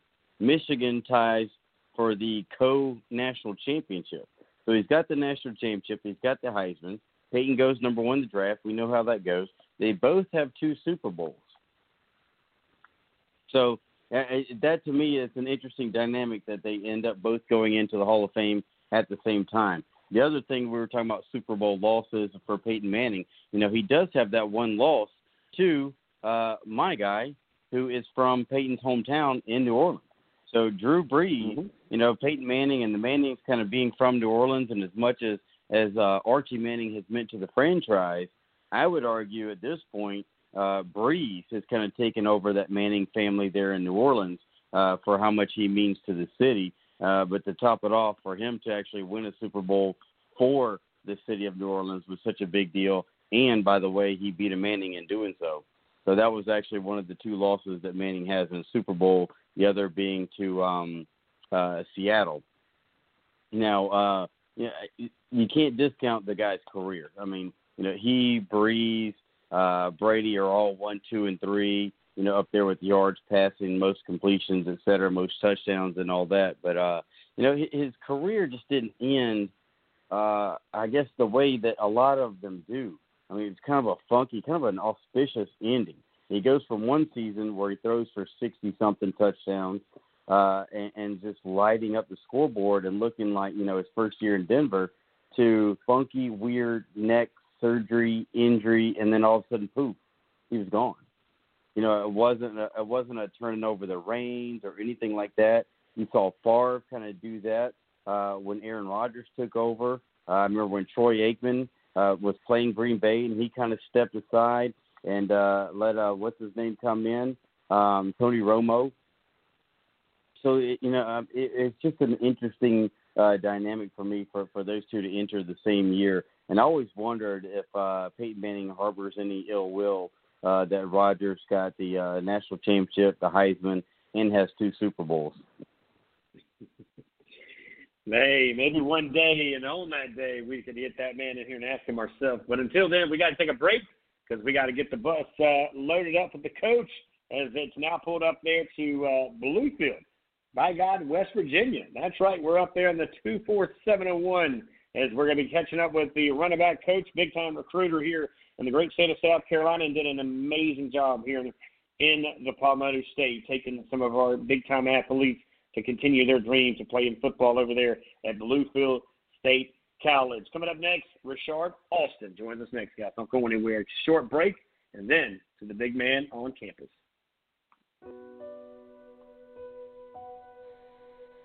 And George Foreman admits that he gave Muhammad Ali everything he had and Muhammad Ali grabbed him and pulled him to him. Old man hadn't fought in years, hurt. And Muhammad Ali pulled him to him and said, Is that all you got? And George Foreman said, when he heard the words, that all you got, it penetrated his spirit. And said, I didn't gave my man everything I got.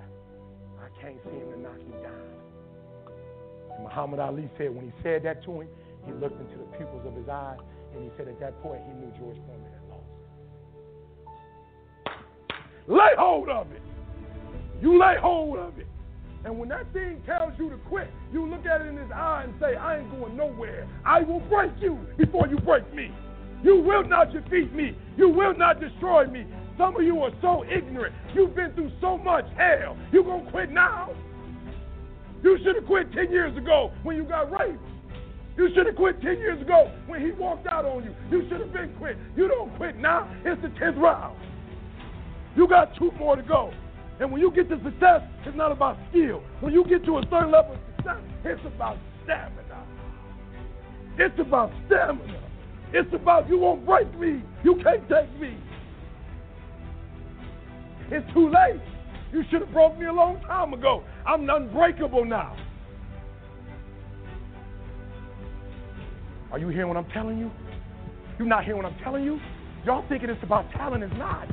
It's about taking the gift you got and, and laying hold of it. Have you ever laid hold of something?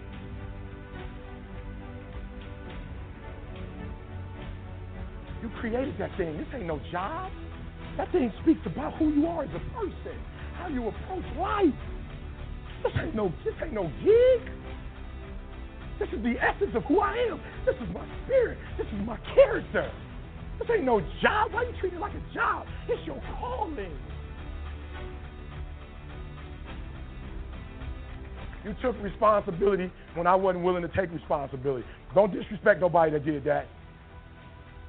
I used to disrespect my bio- my father who raised me because he wasn't my biological father. I used to disrespect him. Now I honor him. I used to think like, yo, you lied to me. No, you didn't lie to me. You gave me your last name. You took responsibility that didn't belong to you. That was somebody else's responsibility. And you took somebody else's responsibility. To that I will owe you for the rest of my life. Are you hearing what I'm saying? It wasn't no lie. You gave me your last name. And I got to respect the fact that you me. And I got to live it with honor. And then I got to give my kids a name that ain't our name because the person that was supposed to be there didn't. The power to influence or direct people's behavior or the course of events. The problem with some of you in this room, you don't have you don't have the power or the influence to direct nothing. And this is your life. You should be in control of your life. Let me tell you something. The If you smell what the rock is cooking.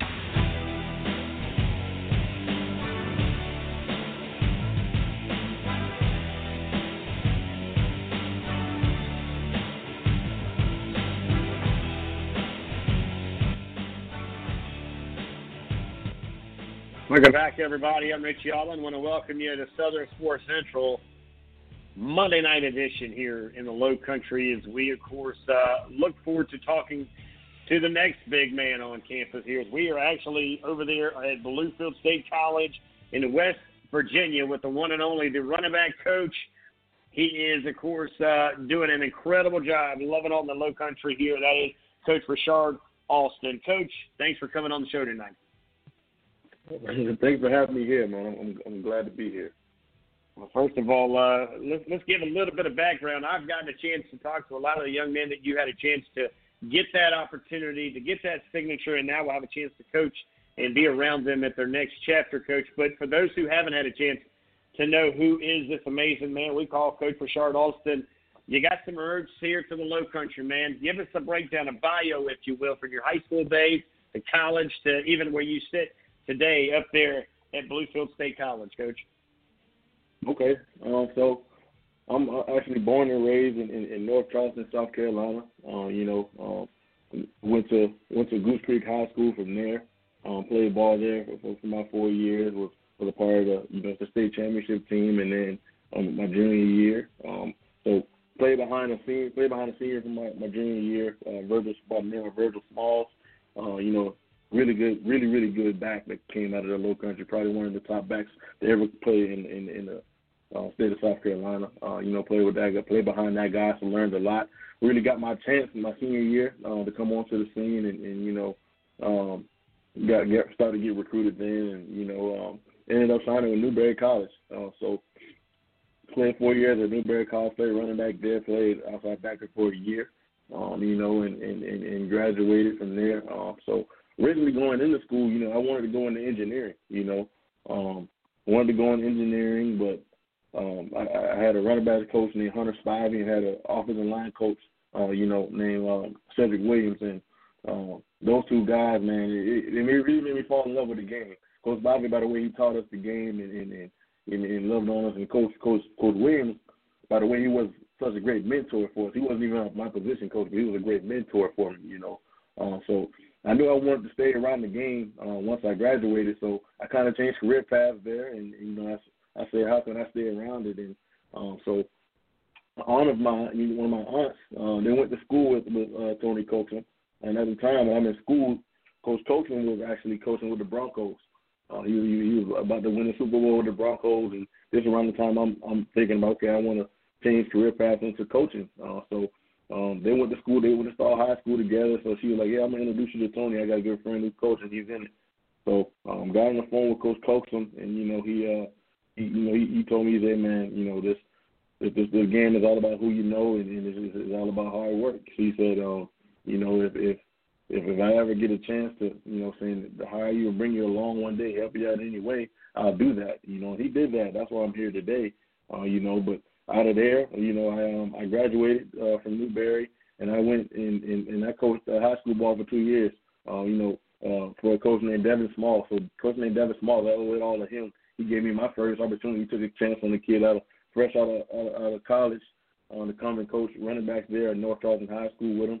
Um, and me, me and me and Devin, you know, we built a great relationship. He's actually a Newberry Wolf himself. Well, he, he he played for Newberry back when they were the Indians, but uh, you know, he um he gave me a chance, and I coached coached running backs there for two years, and and then I, I finally got my foot in the door um at the college level. Um, thanks to a guy named EJ Valentine. We were both coaching the USA football camp together, and he he offered me a job on the spot, you know, to be a graduate assistant and the wide receivers coach at Hastings College in Nebraska. So went out there, coached receivers there for, for the past two years. Um, you know, was able to coach a, a all conference receiver for the first time um, in over ten years in that school's history. Uh, you know, learned learned a lot from the coaches I was I worked for there. You know, I um and, and Coach Coaxum got the job here. Um, know, October. So I got he got the job here, and, and I reached out to him to congratulate him. Uh, you know, and, and he said, "Hey, man, I, I want to put you in touch with my offensive coordinator, uh, Jermaine Gales." Uh, so he put me in touch with Coach Gales, and and uh, me and Coach Gales just hit it off. We just we just got to talking and getting to know each other. Um, and and by the by the time we finished talking, we had found out that we crossed paths before. The whole time I was playing at Newberry, he was coaching at Mars Hill, uh, which is a team in our in our conference at Newberry. So we kind of hit it off there, and and we started talking a little bit of ball. Uh, we didn't talk much ball. We just talked, just really got to know each other, building the relationship. Once we started talking ball, we we we, we found that we shared a lot of similar ideals. Um, you know, and um, couple a couple a couple months later, they they called back and they offered me the job here, man. And I can't I couldn't be more excited uh, to be a part of something like this. You know, um, it's a brand new program. Uh, Bluefield State hasn't had football in in over 41 years. It was 1980 since they had football. Um, so it's exciting to be here. We get to kind of write our own script. You know, we get to handpick every single guy we want here. We get to build this thing from the ground up. You, you know, a lot of times you take a new coaching job, you inherit, you know, what I'm saying, a room of guys or a team, and now you gotta, you know, you you gotta break down the, the stuff that they, their verbiage and the, the systems that they've been using, and now you got to try to implement yours on the run. Um, with ours, you know, we, we get to kind of build it and set our own standards set our own, uh, you know, what I'm saying terminology, set our set our own systems, and and really hit the ground running. Um, so it's an, it's an exciting opportunity to say the least. Good stuff as we're hanging out with the running back coach with the connections here to the low country. Of course, uh, he mentioned Goose Creek. You heard North Charleston, which means that that has him an opportunity to touch about 14 to 16 different high schools here in the low country, and he did that here. We'll get into those players that he gave an opportunity and signed them just about a week, a little under a week ago, uh, last Wednesday on National Signing Day. But of course, we're talking about the running back coach over there Bluefield State College in Bluefield, West Virginia, Coach Richard Alston. Uh, coach, you mentioned a guy that I'm pretty close to. Uh, I grew up with Coach Spivey. Hunter Spivey, of course, uh, was the offensive coordinator uh, for a couple of years at Summerville. Now he's over there at Ashley Ridge, which I'm sure you're well aware of that as well, being the guy that does the recruiting. Man, uh, what was it like? Let me ask you that first, man, because I know he's very intense. I spent uh, a couple of years in the press box being the play-by-play guy on ESPN for Summerville. He was the OC and very passionate, man, very energetic. Same intensity, I would imagine, in Newberry back in the day. Man, I'm telling you what, man. Coach Bobby is awesome. He's awesome. You know, like, like I said, the way he taught the game is what, what made me fall, fall in love with it. You know, um, as, as a running back, you know, a lot of times as a running back, you only learn, okay, I'm getting the ball on this play. I'm not getting, I'm pass pro on this play, you know, and, and, and, and that's that, you know what I mean? But he taught us the whole picture. You know, I actually learned football. I felt like I had a PhD in the offense we were running. You know, I, I learned how to read coverages. I learned how to, you know, I learned front. I learned how to anticipate what defense is going to give me. Um, I learned techniques, man. He, he, he taught the whole picture. You know, he played quarterback, so he got he has that thing, man. And, and when when his mind gets to rolling, uh, you you you'll be amazed uh, you know, the, the things he, he he can teach you. But um, you know, yeah, I'm, I'm well aware he's over there now at uh at um Ashley Ridge. You know, I actually got a guy from from Summerville um that he, right. that he was coaching at Summerville, and um, so he's up here with me now. He already started school in January, so um, Perry Wilder. Um, but um, yeah, man, Coach Coach Bobby, it, it, it was it was great playing with him, man. So I, I played for him for for three years, and then he, he and he uh he actually took a took a job at Valdosta High School in Georgia uh, my senior year. But um, for those three years that I played for him, I knew I knew that I was going to be a coach. You know what I'm saying? Um, it, he, he he gave he gave me so much knowledge and, and, and so much insight on the game, and he I mean he's the one who really told me you know coaching is the next best thing to playing, and, and, man. Coach, I, I owe a lot to Coach Spivey, man. He, he he's the reason, one of the reasons I, I really got into this thing. I love the story behind the coaches, guys. Again, we talk about the players on this show nonstop, but oh, do the players have a story? But the the testimony of uh, the coaches will shock you just as well as we're listening and hanging out with Coach Richard Alston. He's the running back coach from Bluefield State College. He's done an incredible job uh, getting, uh, Coach, I think the numbers between 12 and 15 on the commits here and the signatures that you got around the state of South Carolina. Is it 14? What is it? Do you actually know the number in front of you? How many you actually signed on Wednesday, by the way? Okay, so on Wednesday, um, on Wednesday we, we we signed 12 from South Carolina. Um, uh, and ten of them were, were from the Low Country area. Um, you know, um, but but since then we we've, we've added a few more. Uh, you know, so uh, and, and the number's going to continue to grow. You know what I'm saying? So right now we're just in the matter of doing paperwork with with a couple kids, but you know um, that number's going to continue to grow. You know, uh, Coach Coaxum, me and him both being from from from Charleston, South Carolina, we know there's a wealth of, of talent that's just undercover there and it's under recruited. You know what I'm saying? So a lot of guys slip through the cracks. Um, but I, I really take pride in, in being able to, to, to come to my home state and, and, and, and recruit. You know, um, that, that that's one of the things you will always be judged on as a coach. And if, if are are you a good recruiter? You know what I mean? That that, that makes you a, an asset uh, to the program. So I take pride in it. You know, and, and, and I also take pride in just giving kids a chance. You know what I mean? You, you, giving giving kids a chance to, to get out of like I like like it's kids in, in, that grow up in rough areas and in, in, in Charleston and you know, they just need a chance. You know, they just need someone to take a chance on them. They need someone to, to believe in them um, and, and give them the opportunity to, to go get out of uh, Charleston and and, and and and get an education and, and, and do something productive. So um, it, I take pride in that. You know, I, I, I like being that bridge builder, uh, so to speak. So um, it means a lot to me uh, that I was able to come home and and, and uh, you know get as many recruits as I did so far. Um, but I'm telling you, it's only the beginning it's only the beginning, man. I, I, I really, like I said, I really take pride in it. Taking pride for sure. They had, by the way, their first ever official signing day on National Signing Day back on Wednesday a week ago. Last week, of course, where you got the chance to see Bluefield State College put their flag on the ground in the Palmetto State and put a few flags. Here, the Low Country is. Uh, you talk about Newberry because you know it's interesting that the connection there because Newberry I thought did the best job in the state schools and loving on as many kids as they did. But I got to tell you, Coach, I, I don't know if anybody signed any more outside of the state than what you guys were able to do. You mentioned Perry Wilder two years ago when that young man graduated. I was up in the press box. I called every game, every play. That kid and that number five at Summerville seems to be uh, kind of like a Superman number over there. You've seen many guys have worn it in the past, but that young man right there, Perry Wilder, has got some crazy speed. He's a track star he's a kid that I think that comes in with that maturity already as uh, what he would be, I guess, uh, either a redshirt freshman coming in or a sophomore to some level because uh, he graduated what a year ago. But your likes on a Perry Wilder, and then you got a few other guys. Kind of talk about the guys that you were able to pick up down here in the Low Country, along with the two kids over at Fort Dorchester as well, as long as well as of course Goose Creek, James Island, and Stall, all on the board for you as of last week.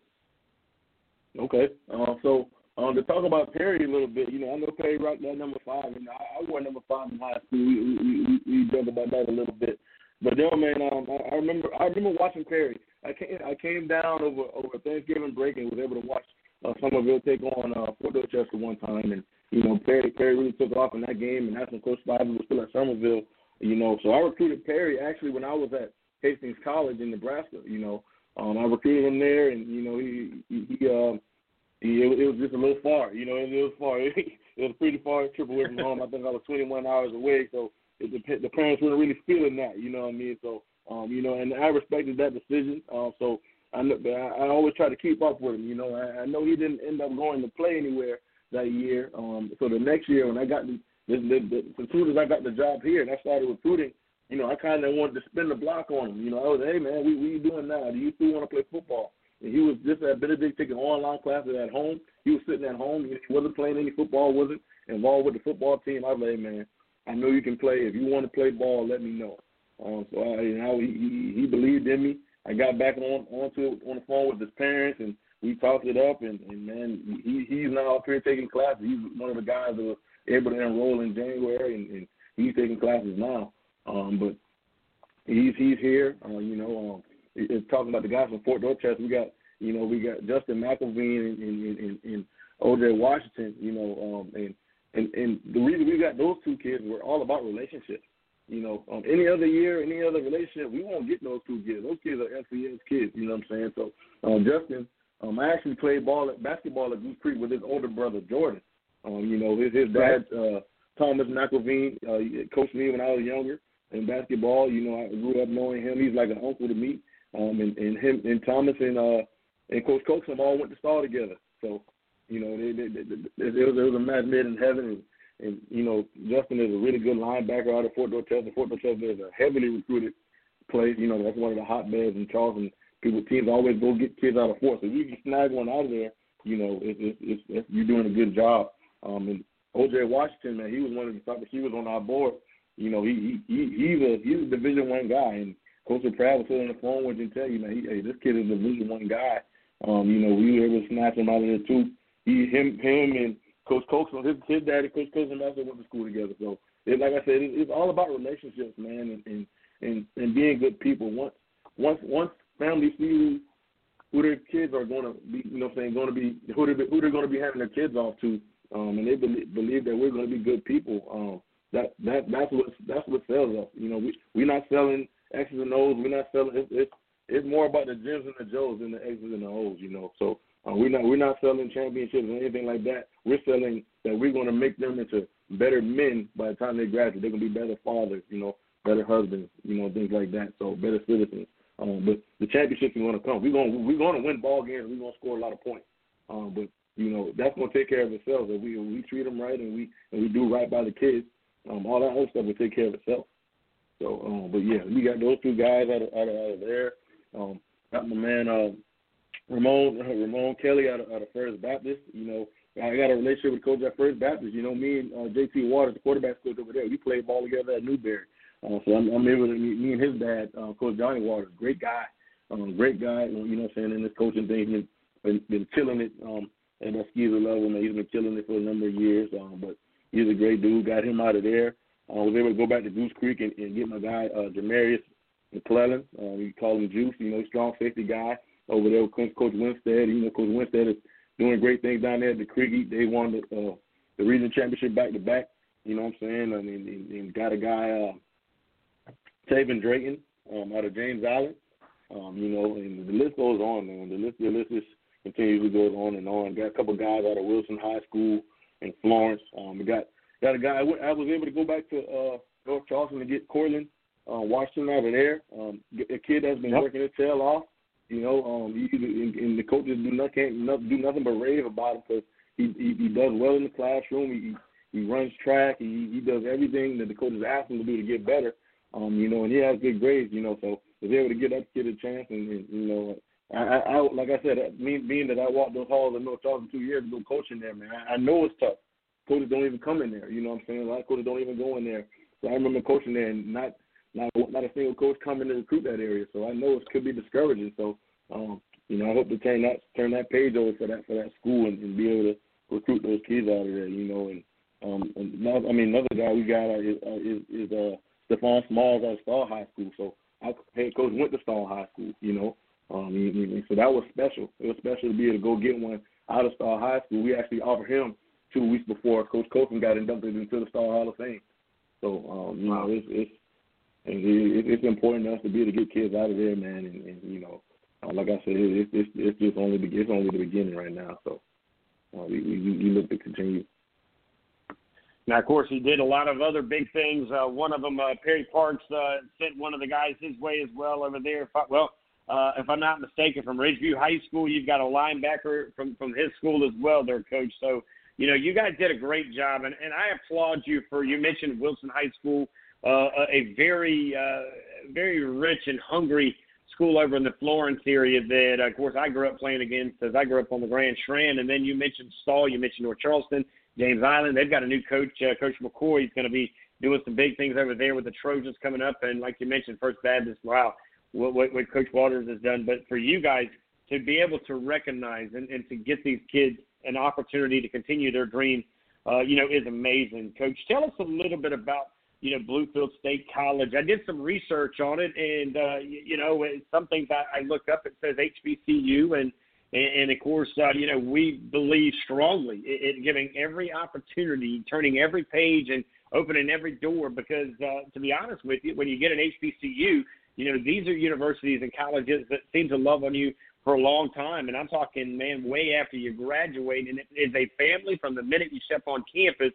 But, uh, you know, as I started to kind of research this campus, man, it is very uh, rich in history and it's got a lot of family ties, like you keep mentioning, that you guys are doing now. But it's something that has been done uh, for quite some time, Coach. Uh, tell us a little bit about this college and what these. What is it that you guys are telling these young men when it comes to signing on the line and committing to becoming uh, a part of that Bluefield State College family. Okay, so uh, a little bit about Bluefield State. You know, um, like I said, the, the last time this, this this school had football was it was you know in the 1980s. It's, it's been 41 years. Uh, you know, so um, it, it, it's big time. You know, so the school is, is, is adding 12 new sports. You know, so right now only only sports being played here at, at the moment is you know men, men, men and women's basketball. You know, we have. Uh, uh, baseball, softball, you have tennis and golf, you know, so that's about it. Uh, you know, but we're adding new sports, you know, adding about 12 new sports and adding the marching band. Uh, you know, me, me and uh, Coach Coach Price, the, the athletic director and the head basketball coach here, we joke all the time. You know, you can't have a, a HBCU if you don't got that marching band. You know what I'm saying? So, uh, but no, the, the, the, the school administration, man, they're doing a great job giving everybody the, the, the tools they need and, and, and, and the hiring process, man. Every every every day you look up, you get excited. You see another kid sign in wrestling. You get a kid signed in tumbling in, in acrobatics. You get a kid signed for track, man. It's, it's just getting excited. You know, it's, get, it's getting exciting to see um, every day the, the growth of this university. You know what I'm saying? So, um, but it, it, it's just it's just fun to be around. You know, and it's fun to be around. And like I said, we we get to start it from scratch. We get to start it from scratch and, and do our own thing with it. So, um, you know, it, I mean,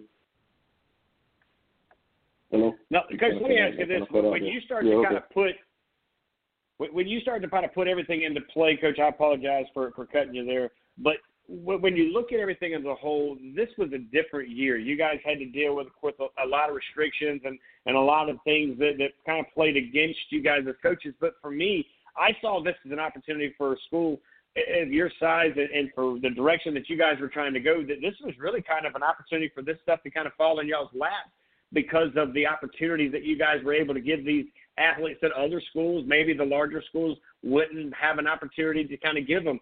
Give us your thoughts uh, as far as recruiting was concerning, and, and again, kind of talk a little bit about that that avenue of recruiting and bringing these kids in and and taking advantage of the size schools that you guys have, where they would be a name and not just some number that comes on campus from day one.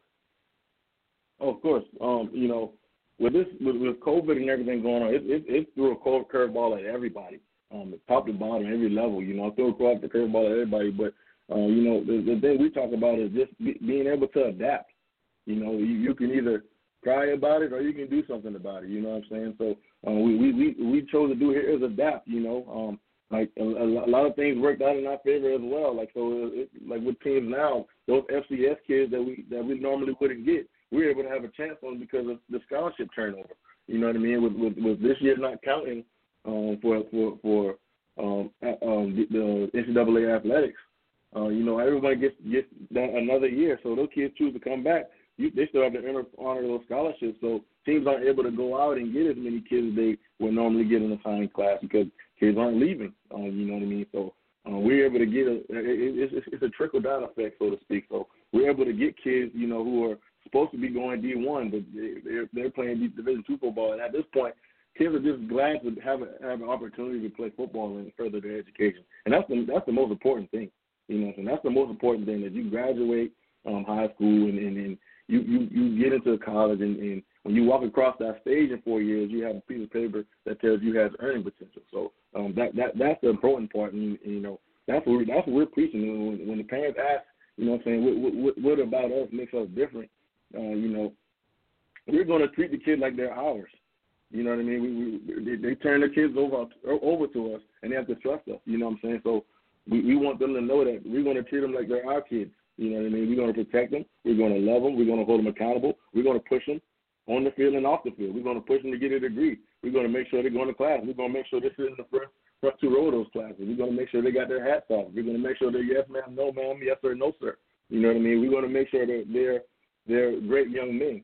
Um, and then when we get on the field, we're going to make sure that they're questioning our character. they're questioning, oh man, that's not the same kid who opens the door for me every day. He's out there. He should be arrested for the things he's doing out there. You know what I'm saying? But but but as far as as, as far as off the field, we we're, we're going to be great young men. We're going to be great gentlemen, um, and we and we're going to be um, uphold, upholding citizens. So um, that, that that's what we that's what we're selling. That's what we're selling. I love every bit of it, Coach. And again, I want to open the door, and, and I appreciate number one you willing to come in here and be a part of our show tonight because again, you're a, a, a hometown guy here. I, I researched it. It didn't take me long, by the way, uh, and the connections we have over Goose Creek, of course, and then Coach Spivey and a few others that uh, you've uh, had the opportunity to cross paths with. Man, your resume and your reputation down here in the Low Country, man, it is quite high. So to get you in here tonight was, was a big deal. I also want to thank your head coach for allowing you to be a part of this uh, night tonight. I want to open the door for him as well and anyone else over there at the school of baseball, football, basketball coaches, whoever, wherever. If you guys want to come down here and be a part of our program and be a part of this platform, you know, this is why I put this thing together 12 years ago. And again, uh, for us, Coach uh, Austin, to have you a part of it, man, it's a feather in the cap and an opportunity because I want to give these young men and, and women, right? I mean, because some of the ladies can play some football. Let's not over uh, overlook some of these girls that can do some oh, things. Yeah. But Equality. that being said, hey, here's the thing, Coach. We're giving them a chance, an opportunity that maybe, quite frankly, they would not have heard until tonight's show, or maybe until you got these young men that you did here a week ago to sign on the line and become part of the brand, the family, and the vision of, of what you guys are all about over there at Bluefield State College, Coach. So I did. I want to say it again that anytime you have time, or your coaches, or anybody on this campus that wants to have a voice from by God West Virginia down here to Charleston, South Carolina, man, just hit me up in the inbox and we'll make it happen. Oh, for sure, for sure, man. Like I said, I, like I wanted to be a to be a bridge builder, and, and you know, um, this, this is this is a perfect opportunity to help build that bridge um, from from that low country up here to, to Bluefield, uh, West Virginia. So um, I appreciate you having me on, and I appreciate you shining a positive light on our program. That we we're going to do something special, and, and um, the world needs to see it. So I, I really appreciate you um, uh, on, on behalf of me and my head coach here. You got it, buddy. Well, God bless. Enjoy the rest of the night, Coach, and you and I will catch up soon, Coach. Thanks again for being a part of our show. Thank you. All right, guys, a quick break. When we do that, we'll get to the top of the hour. We'll recap this great interview with the uh, running back coach, big time recruiting guy here for, of course, Bluefield State College. His name, Rashard Austin. Played high school ball over Goose Creek. He also played some college ball right here in the great state of Newberry, and now he's doing it big with the boys in blue. That's Bluefield State College, guys. More right after this, guys. Don't go anywhere.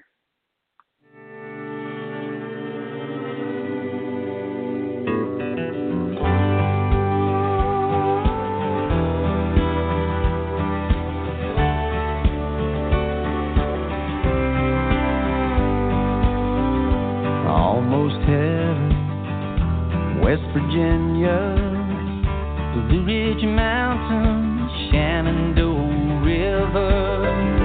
Life is old,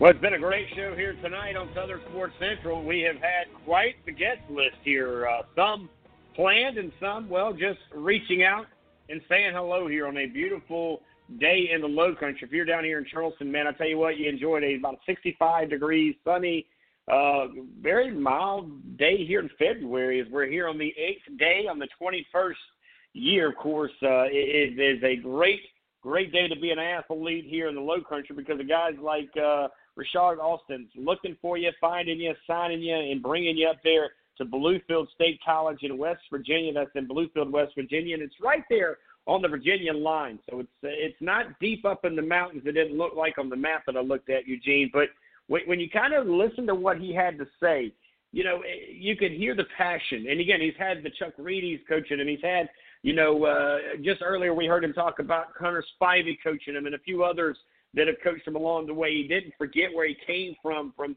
growing up down here, and he came right back down here and gave back to the community. And this is something that I tell athletes when they graduate hey, look, come back to the place.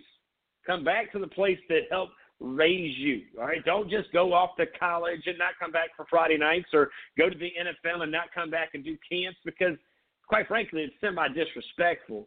But you see what Coach Austin's doing is just the same thing there, and that is coming back and reaching out and finding some of the guys. They mentioned Perry Wilder, who even though he graduated a year ago, here he goes now, remaining to do what? The relationship. How many times did we hear that word relationships with Coach Austin, guys? Again, if you're listening out there, that, ladies and gentlemen, is the key the relationship, the communication, and the follow up. All three of those, Eugene, I don't care what level it puts you at, it gives you a thing called opportunity, and that's in college football, Eugene. Yeah, you know, I loved how he framed it. You know, with what they're selling. What they're selling is, you know, the education, uh, the opportunity to develop on the field, and what I love is, you know, just the character building. That the fact that he mentioned, you know, becoming great men and great future fathers. Man, um, you know, a lot of time you get situations where um, they recruit. You know, colleges just recruit numbers. Either they want dudes, you know, to to score touchdowns or get tackles, or they want dudes to be practicing dummies. You know, and, and you know whether you major in basket weaving or or you know engineering, uh, you just kind of you got to get that feel sometimes. Uh, we've been kind of around. I don't want to call anybody out. You kind of get that feel sometimes where it's about numbers.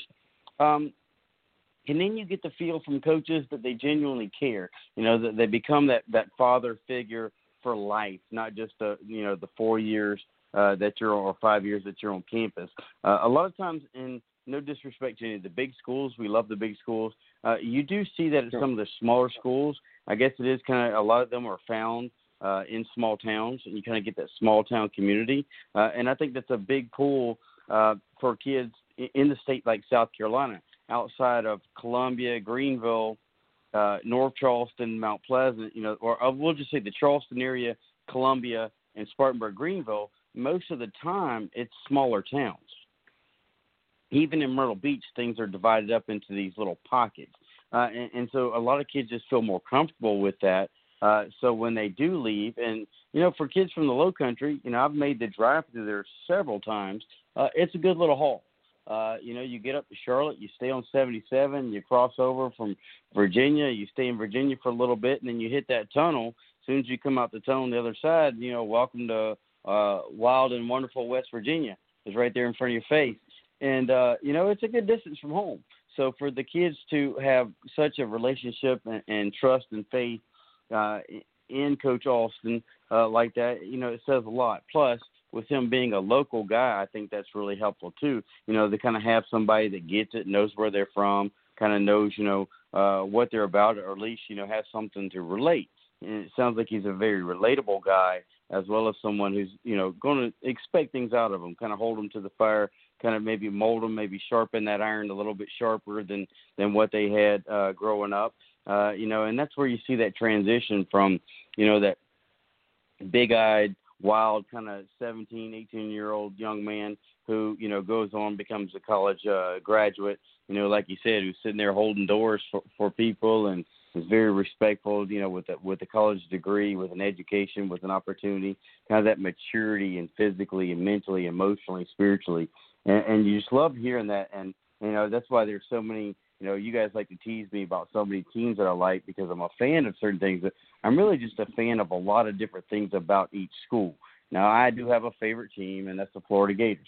But there are other things, you know, like uh, you know, like with Lenoir-Rhyne Coach Mike. Well, I've known Coach Mike since he was in at, at Notre Dame up in Cleveland, and I never would have thought I would have loved or enjoyed or couldn't wait to go back to the Cleveland area until I met him. Now, that school was in a small town outside of Cleveland, but you really never felt like you left the city because things are somewhat connected. But you really, you know, you really get to meet people and you get to know them, and that's why I think you know going forward, like you said, this is just the tip of the iceberg for them. You know, this, this, it's going to pick up more steam just because.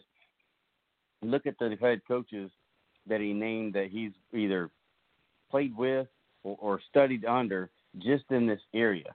And you know, we've said it a, a lot on this show. There's so many kids coming out of this area that are just slept on, just because you know we learned because of the travel um, expenses for for programs and not being associated with a major, you know, like in Atlanta or Charlotte or even you know the Columbia or, or the Greenville Spartanburg area that's kind of a cut through in between. Um, so you know, with him being able to pick up a phone, trusting uh, Johnny Waters when Johnny Waters says, "Hey, I got a guy," Now he's going to trust Johnny Waters. He's not going to have to spend, you know, a, an eight hundred dollar plane ticket to come see a kid at practice. He can see some film, and then he's going to trust Coach Waters. He's going to, you know, trust a lot of these coaches, and they're going to trust him that they're going to send a guy to him. He's going to be taken care of. They're going to know when that financial aid package is put together on that sheet. There's no like hidden numbers or asterisks and things like that. And there's going to be that relationship. So I think going forward, uh, you might start seeing that whole, you know, the eight four three to the, you know, to the area code. And I can't remember what it is right there in that area, but you know, to that area because it's a it, it's a it's a great relationship. And while they're many many miles apart, eh, honestly, it's only two roads, and that's right. Highway 26 to 77. And like I said, as soon as you come out the tunnel, I remember seeing the uh the interstate signs because you got you pass Roanoke and all that, you know, for Virginia. And like I said, you go through the tunnel and you'll see the Bluefield, and you go keep going up, and there's the FBI base and stuff like that. So it's a pretty neat area too. And I I just an area that I love. I love the mountains. You and I have talked about it. That's a place that I hope to move to um when when my kids are done with school here in the Low Country. And you know, it, it's it's a great great opportunity for a coach like him who grew up here as well uh, to branch out. He went to college here. And now he's coaching in, in a state that's a couple of states over, a whole different type of geography, different type of kids, different type of atmosphere. You know, I think it's going to see you're going to see him blossom as well, uh, having that experience and again all these type of relationships. Yeah, no doubt there, and of course, uh, Eugene. Yeah, great points, man. You, I could go through about nine different topics there that you were able to kind of cover there, and, and agree with about everything you had to say. Because here's the thing: here's the thing, and we say this on every show that we have, and that is that the 843, because of where we are on this side of the interstate,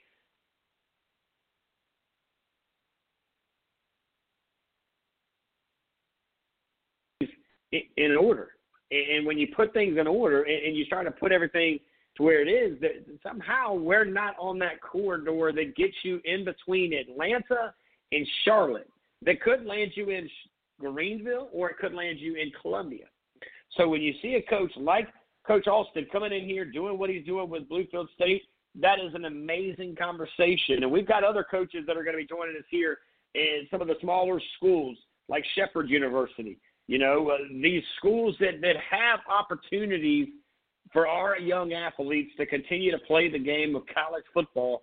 And to me, and built this platform, I understand a lot of things But what I do understand the most is that the relationship is where it begins at. All right. So you heard us say that on numerous occasions. And again, we go back to the conversation. You heard him say this.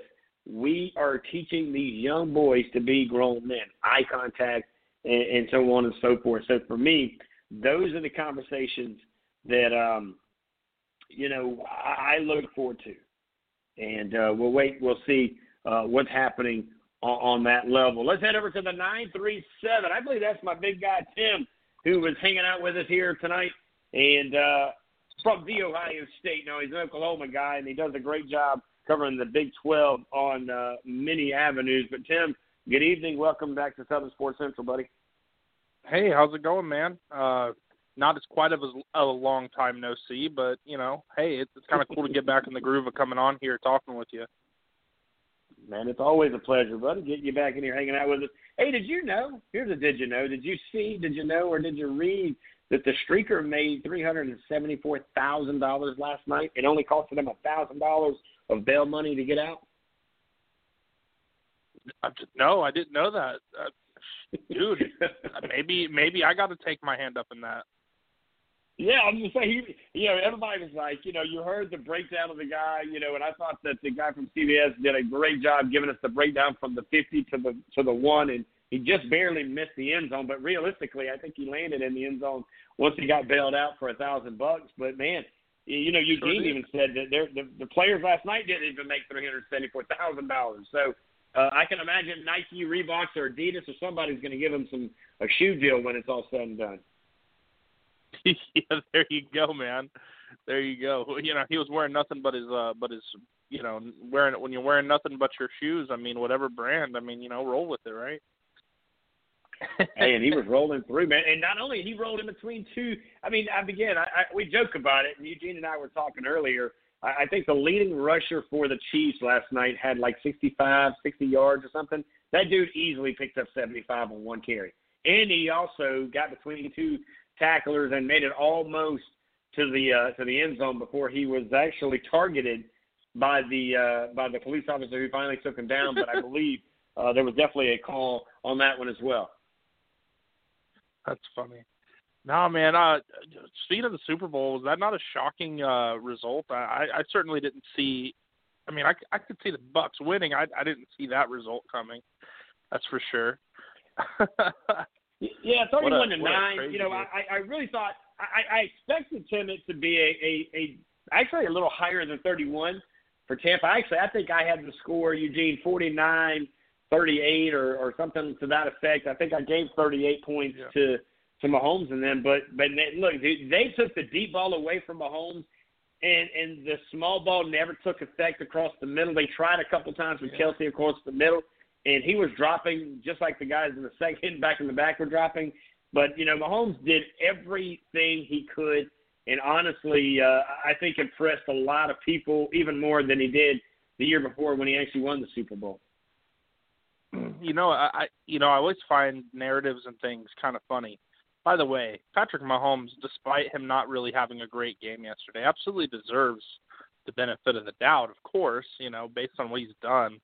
I mean, he, he you know, he's on an arc that, you know, is impossible. I mean, what he's doing is crazy. Uh the only thing I've seen crazier is this guy named Tom Brady. But you know, in terms of just successes, but Brady's but Mahomes deserves absolutely every benefit of the doubt. But I do think it's funny the narratives that we have for different players and different quarterbacks.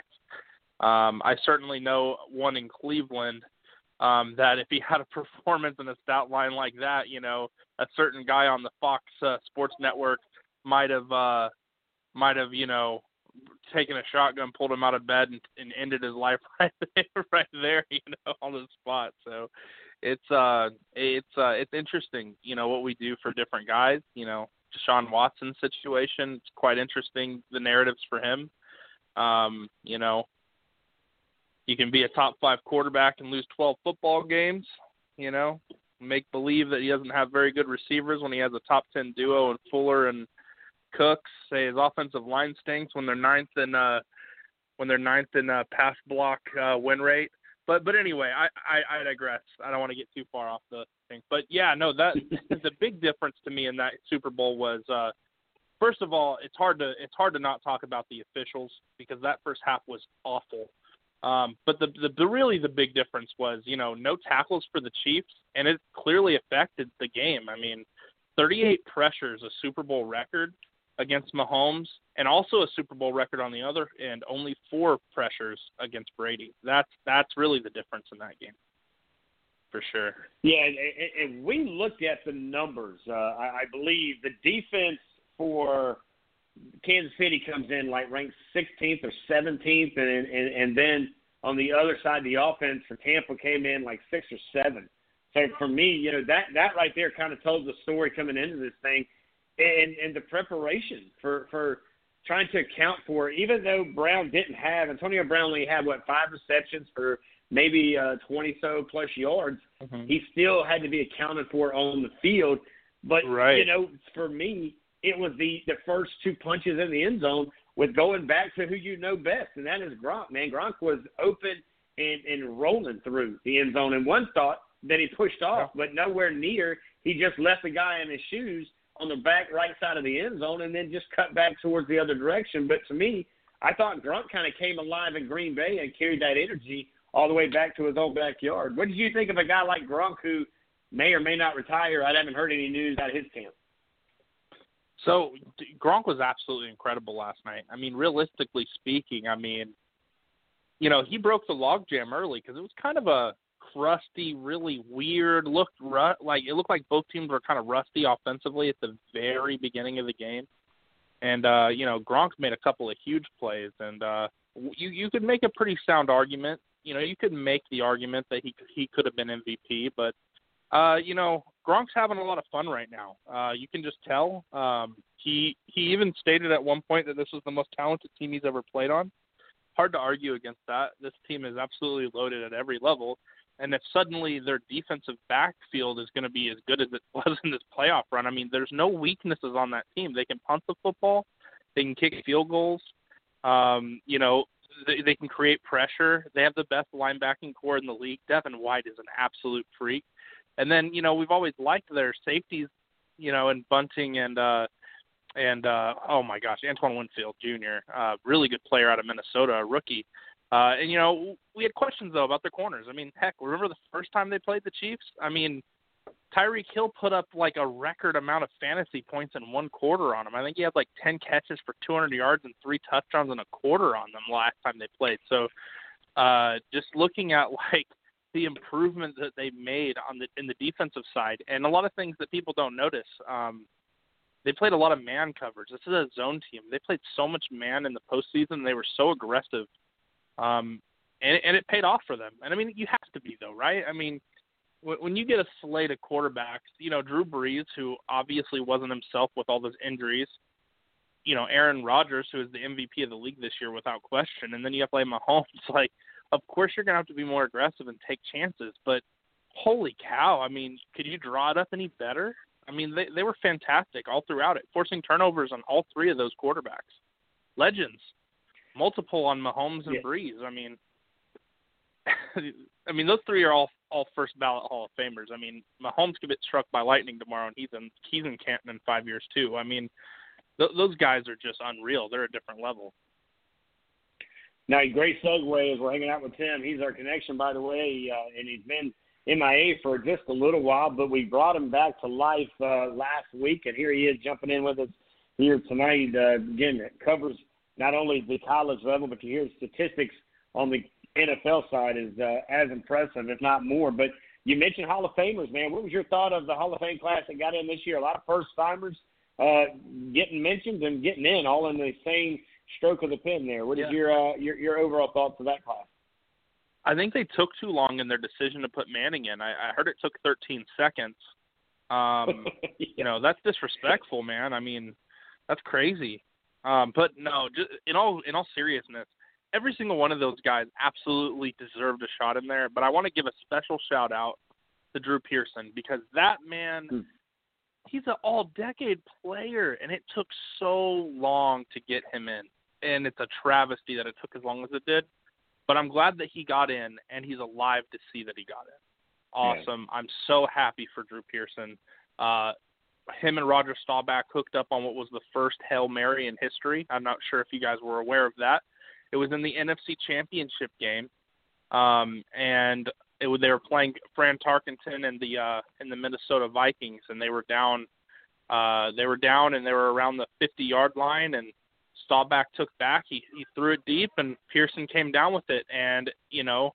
Uh, it was dubbed the Hail Mary then because the announcers that's what they said. Hail Mary, you know, it's kind of crazy, you know, it's a throwing up a prayer, and uh, and that was where the the term was coined. Um, you really can't tell the story of the NFL without talking about the play known as the Hail Mary, and uh, you certainly can't talk about the play. You know, you can't talk about the Hail Mary without th- thinking the captain comeback and Drew Pearson himself, who the original 88 down in Dallas, you know, such a great tradition of 88 there for the Cowboys. And uh, I'm so glad that Pearson made it in. I mean, he absolutely deserved it in every way. And uh, I was worried that he wouldn't make it before he passed.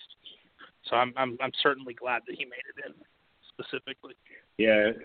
Yeah, no doubt about that. Because I'm gonna tell you the hardest thing uh, before I get you out of here, and I'll tell you this, there, Tim, is that the thing I hate is when you see the family having to receive the, the you know all the things that go with it, the jacket, the you know the signature things that come with getting into Hall of Fame. It's not just football. I'm talking in general. You you want to recognize them while they're alive. You know, I always say that. You know, give me my flowers while I'm living. Don't wait until I die to go to my funeral. A, look in the box and see if I'm in there. B, drop a bunch of things that I can't see. All right, get it to me It was while definitely I'm here, sad to or just wait Yeah. and give it somebody else.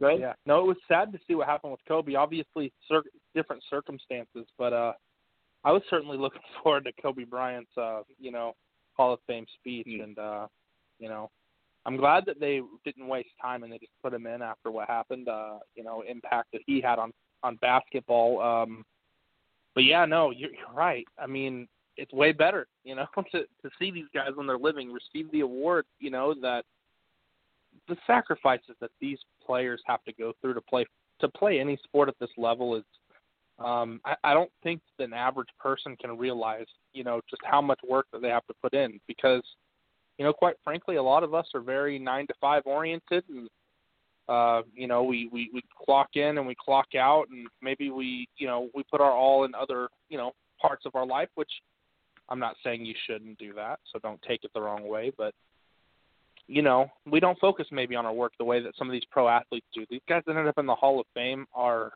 workaholics. You know, a lot of times they Mm. they sacrifice a lot of things to you know entertain us literally, and so certainly uh, you want to recognize a, a crazy amount of dedication because certainly they can't take get that time back that they spent perfecting their craft. You know, just for us to watch them on TV. Yeah, I totally agree with you 100%, Tim. Unless you and I catch up off the air, I'm going to uh, say this, man. You know, I've got opportunities for you. Love to sit down and let's talk about it, man. You do a great job on the social media world, man, and I feel like we may have a spot for you here in the family circle here. So, my friend, uh, thanks for reaching out tonight, man. Hope you and the family are well, and I can't wait to catch up with you here real soon. Absolutely, man. Hey, appreciate you having me on. Always a pleasure, ladies and gentlemen. Big Ten checking in. Usually the Big 12 is the conversation, but tonight, oh, tonight it's all NFL talk. But we'll take a quick break. I believe we're going to be heading uh, to talk to a young man up in Aiken, if I'm not mistaken. So don't go anywhere because he is heading somewhere as well to play some college football, and it's a little close to the studio. We'll talk to him. And uh, who was that? Well, Philip Collins. Going to be right after this, guys. Don't go anywhere. Southern Sports Central on a roll, guys.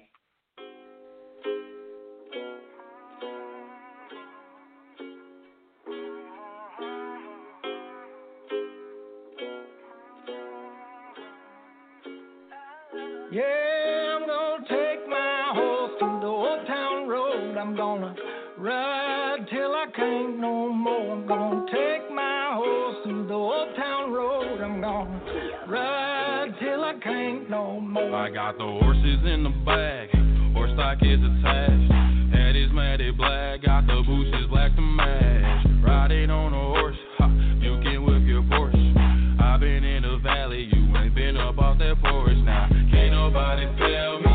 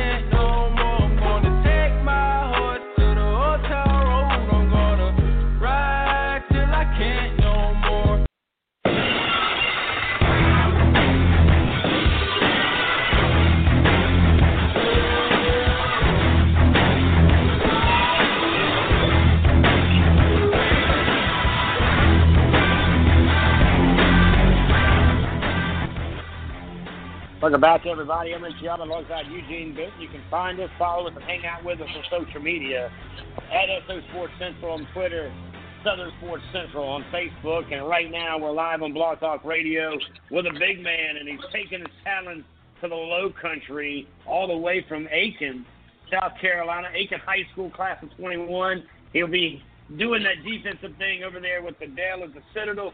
Philip Collins joins us. What's up, Mr. Philip? How's life over in Aiken? Uh, it's going well. I mean, like with COVID and everything, I'm, I'm living good. Living good, signing deals and making things happen, my man. Congratulations. And uh, last week, uh, you did that, man. Hey, you get to hashtag that and live it, man. Is uh, Aiken today, Citadel tomorrow, man. What's it like knowing that you're not only getting ready to go play some some, some amazing college football, bro, but you're about to get an education, a ring, a piece of paper, man. You're about to get something that you never, I thought, ever would uh would thought this day was actually going to become a reality with all this COVID talk, huh? Oh, for sure. Like I just, I can't wait to get there. To be honest with you, like I just want to play against like you know the the bigger talents you always hear about and stuff, and playing those big games on TV, so my, everybody can see me back home. So it's always a dream. I love every bit.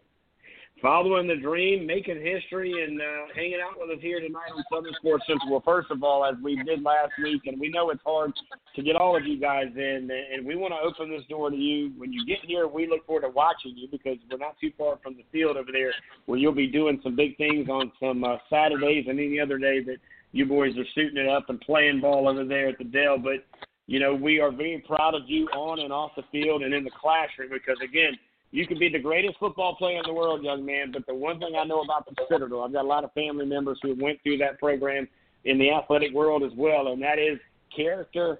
You got to have that number one. You got to have the grades. That's right there. I, I don't say it's number one or two, two together. And, and you got to have the right personality to fit the things that they do over there at the Citadel, man. So congratulations. But you had a lot of offers. You had a lot of opportunities, man. What it made the Citadel the place that you wanted to call home for the next three to five years, Philip? Uh, it was it was a it was really a big decision. Like I mean, but really, like the main thing about it was like I don't know. Like I'm used to, I guess you could say structure. I guess you could say to like. I mean, my parents aren't strict, but you know, I'm used to like just just a little structure or something.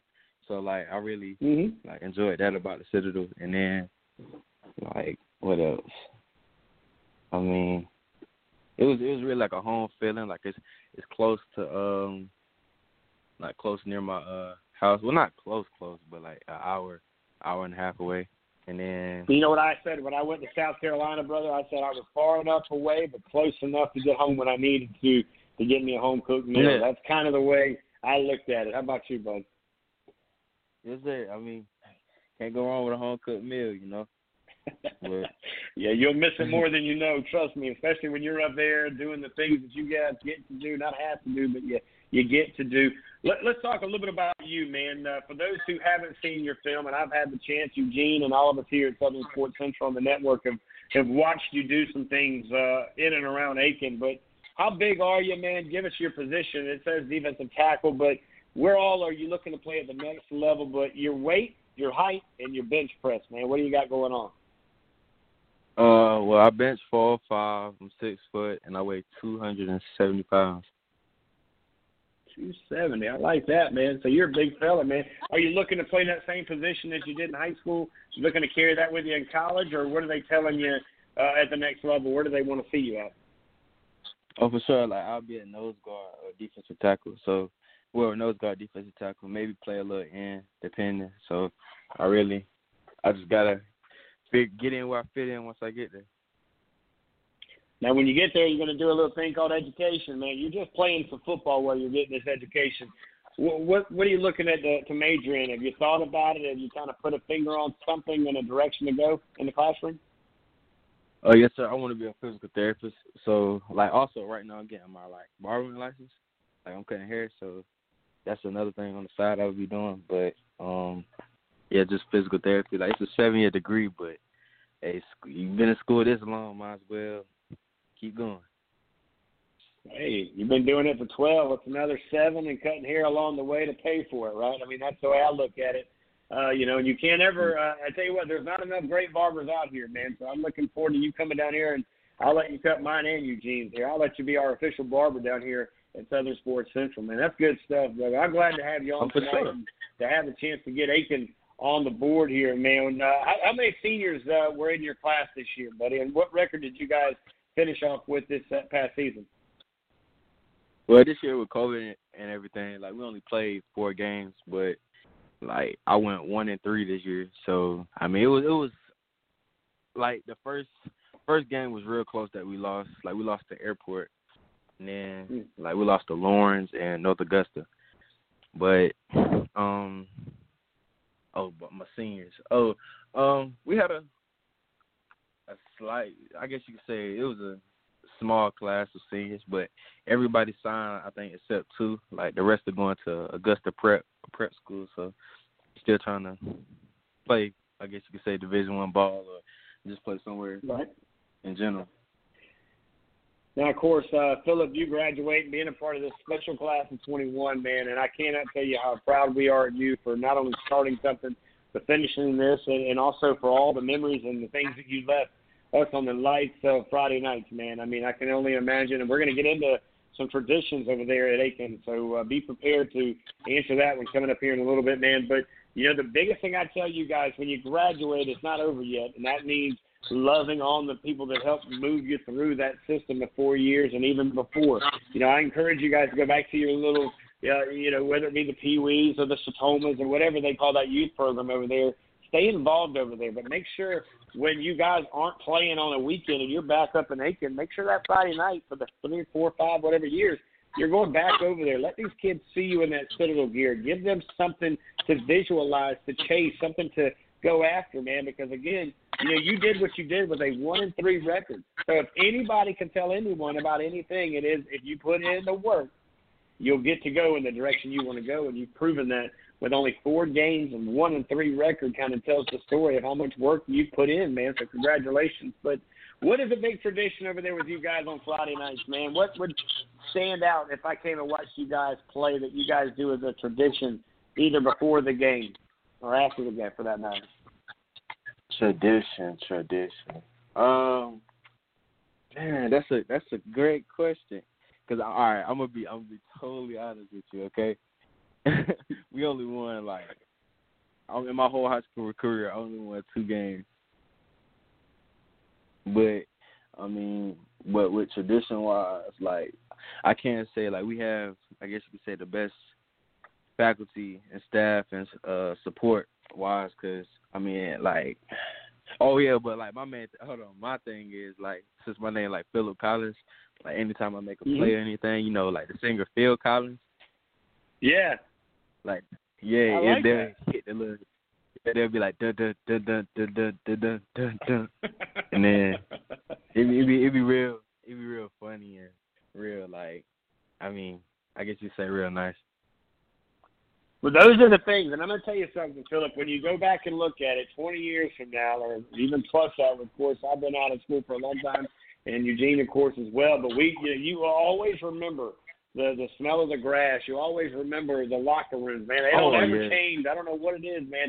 Those are the things. It's even, you know, when you guys were on the road, and, and maybe you lost a game or two on the road. It was that long bus ride home, man. That you really bonded more on that one than maybe you did on the wins, man, because you had so much on your mind and you guys were trying to figure it all out and, and you kind of got back in the locker room and you had a lot of conversations and you made a lot of memories, you made a lot of friends, and these are everlasting friends. These are guys and, and, and people that you'll run into down the road that you'll be back in Aiken going, man, you remember what happened in 2021? We didn't think we were going to play in 2020, but we did, and man, and we might not have won them all, but we sure did leave it all on the field, man. So I'm excited to hear, you know, uh, the next chapter uh, of, of course, uh, where you get a chance to go and do your big things. Of course, uh, we're going to be following you, Philip, and we wish you nothing but the best of luck. Congratulations on signing with the Citadel.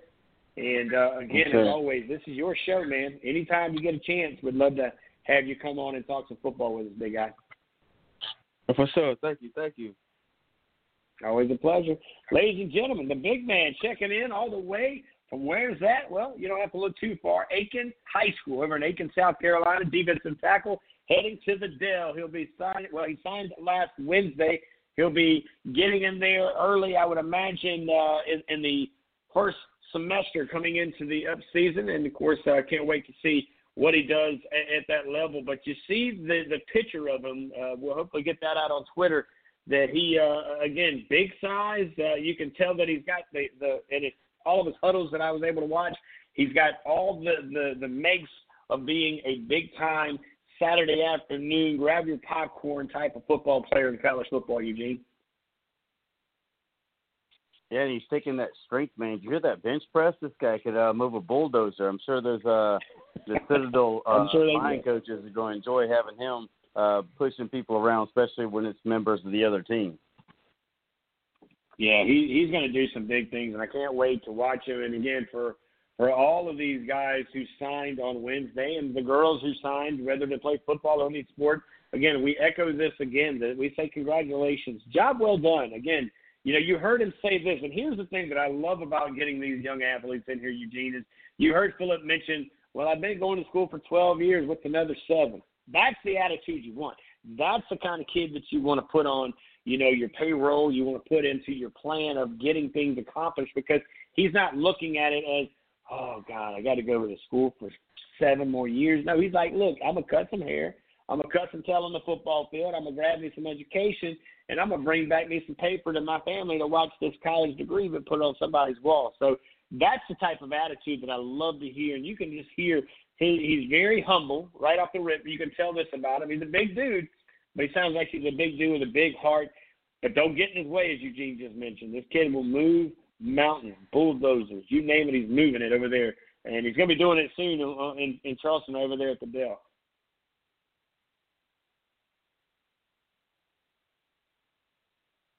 Yeah, I'm wondering We if they already have a team. Go ahead.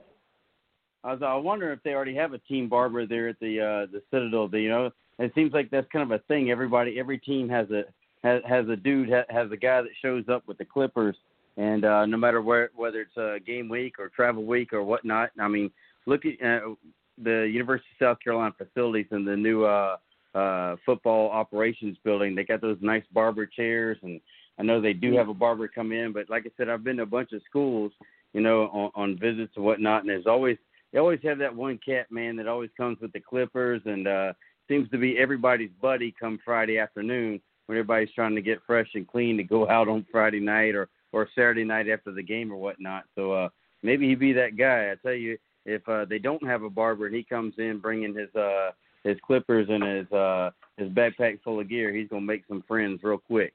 Uh I know when they do finally get some time from the Citadel to kind of uh take the what they call leave uh, you know, and a lot of the guys, you know, especially the ones that that are, you know, not from around here, they definitely stay in Charleston and uh check out the sceneries and some of the uh the the fair ladies over at the College of Charleston and some of the food and stuff. So uh he might make a lot of friends real quick like if he can uh master the shears and uh get get guys uh cleaned up uh to head out when they finally get those leave passes. Yeah, I would totally agree with. you. They can't wait to catch up with the big man, and, and again to have the opportunity to talk to these athletes, guys. It, look, it's it's the reason that that I put this whole thing together. You know, uh, many years back, and I thought to myself, look, I can read about them, I can watch them on highlights, I can do a lot of things, but to listen to their voice, to hear their passion, to hear their story, their testimony, to know where they came from, right? To not only where they're going to, but where they are right now. I mean, they even did it just moments ago on 7:30 with uh, Coach Richard Austin, who of course is now the running back coach over at Bluefield State. That's of course in West Virginia, and of course he grew up here, right down the road from the studios over at Goose Creek. Played at Goose Creek, went to of course uh, Newberry, and he's had uh, a storyline building ever since. But he has his story, just like you just heard about Philip's story, and uh, we continue to get all of these kind of coming in. Is tonight's been kind of a special night. We talked a lot of Super Bowl. We talked about NFL, we don't always talk NFL here on Southern Sports Central. But this is the low. This is the road again. I bet if we would have asked him, I bet Philip would have said, "Yeah, I, I want to play in the NFL." I would imagine that's usually the goal, especially for these guys that are going to college. And I always tell them, don't say if use the word win. We speak things into existence on this show, and I will say that for that big man, and hopefully he'll be a guy that we'll watch in on a Sunday night during the Super Bowl doing some big things like you saw last night with a ton of talent all around. Again, the, the, the Hall of Fame uh, having a lot of first timers in. Uh, I thought was big. I mean, it's kind of a no-brainer. You get Megatron. I can tell you the first time I ever met Megatron was right here in Summerville. AJ Green came here and did his camp, and he had uh, Stephon Gilmore along with a ton of great, talented athletes from all over the board and all over the field in different positions. But one of those guys was Megatron. He showed up here in a five-star uh, automotive that, of course, got all the attention from any young person and old person that you could imagine. And uh, you know, sat there. He and I were having some conversations, and uh, just down to earth and humble, and just a good amazing conversation. But you know, I'd love to have a chance to get him on. But just like I mentioned with uh, you know all those guys that made the, the list here, you heard Tim mention the guy who, of course, uh, historically, you know, uh, you know, it, it was part of one of the big hail mary plays, right? I mean, that to me is something that we may not know if it wasn't for one of our listeners just chiming in and wanting to be a part of our show here tonight. And of course, you know, the guy that's on my bucket list to get on this show is definitely Peyton Manning. Not only because of his, what he does on the football field, but could you imagine a guy like him with his personality? I mean, he's hosted Saturday Night Live more than some comedians have. I mean, that guy's got some pretty serious, funny talent on and off the field, and he's one of those guys that I just feel like, you know, if nothing else, he should be the one going around the University of Tennessee just recruiting athletes because I don't think he would have many kids tell him no, Eugene. Yeah, I don't think so. And that's why I said, you know, a guy like him, or even if they had hired um Eric Bieniemy, you know, those guys come in and they're just so transcendental. From there's still people our age that remember them playing um in college, and you know, if and we have kids that are in high school that will be potential recruits. So if a guy like Peyton Manning calls your kid and tells you, hey, you know, I want to come over for dinner, I want to have my home and home with you you're open the door. You know what I'm saying? I mean, you're gonna have the house clean. The kids, uh, everybody's gonna be straight. Everybody's gonna be dressed. I mean, you know, it's just such an honor. And, and I always wonder you why a lot of these guys, and I guess they're at the point in their career where they want to possibly, you know, maybe check out of the sport and do something different with their life. But um, you know, I I just I see that it's such a an advantage for schools to get a guy like that because the young guys are going to remember them playing in the NFL towards the end of their career where they were so successful and have you know championships and things like that. Um, and then guys like us still remember you know the college days and, and the entirety of they of their career. I mean, imagine if Michael Jordan was coaching basketball at UNC and he was on a recruiting call. What kid isn't going to answer the phone? What parent isn't going to respond to right. a text right. or an email? You know what I'm saying? That's why you know, and I get it. He's with the you know he has a professional team, but a guy like that that uh you know a coach you know if if he were the coach or an assistant at UNC, even has a swan song. It would just pay dividends in the recruiting for that school. It would just be unreal. I mean, the guy shows up wearing Jordans because he's Jordan. You know what I'm saying? You know, I mean, you're, you're going to get all the perks of everything just being around someone like that. And then, of course, you're going to get the respect for, oh, you know, well, my coach was Michael Jordan. Same as Deion Sanders. I mean, it might be a day where Deion's coaching at Florida State. When that day comes, it's uh, I, I think a lot of the, especially the Florida schools, my beloved Gators included, uh, they're going to have a hard time uh, recruiting against the Deion Sanders, you know, with a Power Five type recruiting budget. And so that, well, that's something this, that we could we could see. Yeah. You could see, but what about this? You saw what Miami did. Miami went and got one of their own. Now he might not be the head coach, but I promise you, his name on a on a stat sheet, his name on a coaching sheet makes a big difference. You know, it, it just to have him around the facility. Again, that's some of the things that we look at, guys. This is something that came out, and I want to hit this before we get off the air because again, we'll be back live. By the way, Wednesday night kicking off at 6 o'clock from 6 to 9. You want to chime in and check in and be a part of the show, we'd love to have you on there. Also, don't forget tomorrow night, Everett Sands, part of the West Foundation Sports Show. He has got a stout guest list coming back in here tomorrow night. He does a great job as he's in our Columbia studios up there. Of course, he's a former running back for the Citadel Bulldogs, by the way. Nice connection there, as uh, of course uh, Philip uh, would probably hear that name quite a bit in the football house. But also, of course, he was a running back coach for the Gamecocks, NC State, Coastal, the University of Texas, San Antonio, and a few others along the way. But here now, he's part of uh, the uh, team at Southern Sports Central. So tomorrow night, West Foundation Sports Show, heard here and only here on Southern Sports Central, can be heard at 6 o'clock. Now, Eugene, not sure if you checked this out or not, but this was released about 627 tonight, 30 minutes or so after we got on the air. Miami Hurricanes in North Carolina, uh, the Tar Heels basketball game is postponed after a party video surfaces. The reason I'm bringing this to the, the, the forefront, gentlemen, is because you never know who's watching you, right? About two hours before a scheduled tip-off Monday night men's basketball game between Miami and North Carolina and Chapel Hill was postponed. The ACC announced. The decision came hours after the Daily Tar Heel North Carolina student newspaper posted a Snapchat video that showed UNC standout Day'Ron Sharpe and Armand, I think it's Bucket or Boket, partying without mask on, along with other young people also aren't wearing masks in Saturday's UNC 91-87 win over Duke. Now, the whole reason of saying that, not to call out anybody, but to let you know this. Social media is by all means can be an amazing, positive, very uh, huge tool for you to get a, to get noticed and to get opportunities. But as you see in a situation like this, you're talking to two guys that all but shut down an entire opportunity for who knows who might have had a double double, who might have had the dunk of all dunks, who might have done something at the buzzer beater that got them on Sports Center and got them recognized by the NBA to be drafted. It's a lot bigger than just a moment that you're in. Guys, social media has become something that I can tell you this is that they don't just go to your resumes anymore. Oh no, they go to your social media. They don't care about your references. Oh no, they go to your social media.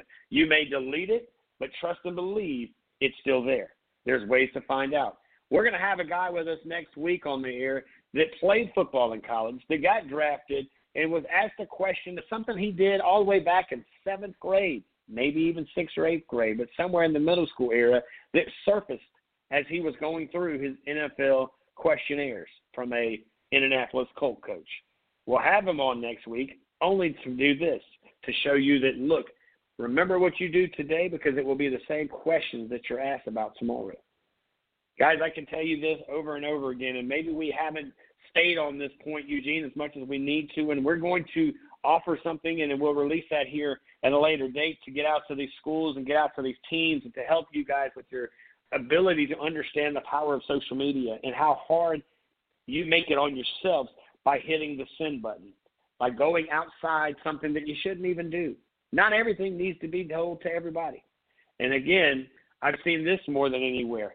I'm not sure, Eugene, where it becomes, and not that Eugene's doing this, but I see at least, but where I'm seeing you guys sitting there on social media flipping off the camera. There's nothing cute about that.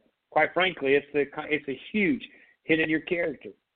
Guys, little things to you could be a big thing to a recruiter, and it could be a big thing to your character. Continue to think about that through we go out these hard times as you're seeing some of the best kids in, the, in South Carolina. And I'm talking, I know one young man who's got at least three years in a row of over a thousand yards rushing on the ground. And if he could not find a way to land on a Power Five campus that shows you how hard it is to get in a Power Five campus at certain positions, guys. It's just not easy. So don't make it harder on yourself. Guys, the other thing I want to hit on before we get off the air is let's clean up it up. Season's over for you guys in football, minus some of you guys, of course, are doing your workouts. Some of you guys are doing seven on sevens. But as far as your high school, where they, I really honestly feel like that's where you're going to get the most attention from these high school coaches. That's where you college coaches are going to. Okay, that's who they're talking to as your high school coach. Let's put that up there as well. But let's spring clean our social media. Let's make sure that on your Twitter handle it's your first and your last name. Don't get creative because coaches don't have time to dissect the name. They're not going to spend 30 minutes looking for you. They're spending three, then they're going to the next guy, and then the next guy. Also, make sure you got your information in there. Eugene said something a while back, and I want to echo that. Guys, Don't be afraid to share your grades. If you got great grades, tweet that, hashtag that. That's what they want to see. They can watch film on you. They need to know that you can academically stay in the college that they're trying to bring you to. There's so many things here that Southern Sports Central can do for you, but it starts with you. You got to do for yourself, and that's one of the things, Eugene. I'll bring you in as we've got about seven minutes left of the show. But again, we're going to get more into that as the football season starts to kind of slow down a little bit. We'll be hitting some camps coming up, and one of those, by the way, this weekend we've got a big camp coming up here. As uh, you know, I know I sent you the picture of it. We can't wait to watch uh, the big men, by the way, get some work in. As of course, uh, we'll be heading out to uh, Danny Jones this weekend on the 13th and the 14th. Now, 12 o'clock on the 13th and 10:30 on the 14th over at Danny Jones. That's 1455 uh, Monitor Street. We'll be over there with Coach Jackson as uh, he'll be doing some skill development with the big defensive line and some O line as well. It'll be a good time. It'll be an opportunity for you guys in the trenches to work it in and work it out. But Eugene, as I let you get a few minutes in here, my friend, but we talk about cleaning up social media and using this as an opportunity to do some spring cleaning. I agree 100%. You know, it's you know it, it is kind of frustrating, and that was some of the things that we had gone through and looked at was, you know, there are a lot of high school kids who have four and five stars, and there's just they they can retweet and tweet and like and all that a whole bunch of nonsense stuff that you know you kind of wonder if their coaches even either care or even follow that stuff. Well, they get signed, and, and they get tons of offers and it's because of the four star and five star. But if you're a two star dude, even a three star dude, or a dude that doesn't have stars, you know, especially with the transfer portal, they're not willing. You know, colleges aren't, coaches aren't willing to risk it. You know, a lot of them say, you know, the difference between, you know, a lot of schools. Let's say, let's throw an example. I know this one because of Wake Forest. Wake Forest is a private institution. They're a Power Five school in the ACC. They're in North Carolina. Uh, because they're a private school and then the ACC and all that, the value of your one year your four year scholarship totals with everything being a division one athlete especially for football is around four hundred and fifty thousand dollars. They don't want to risk giving four hundred and fifty thousand dollars to a dude that's on the edge if you've got some junk on your social media.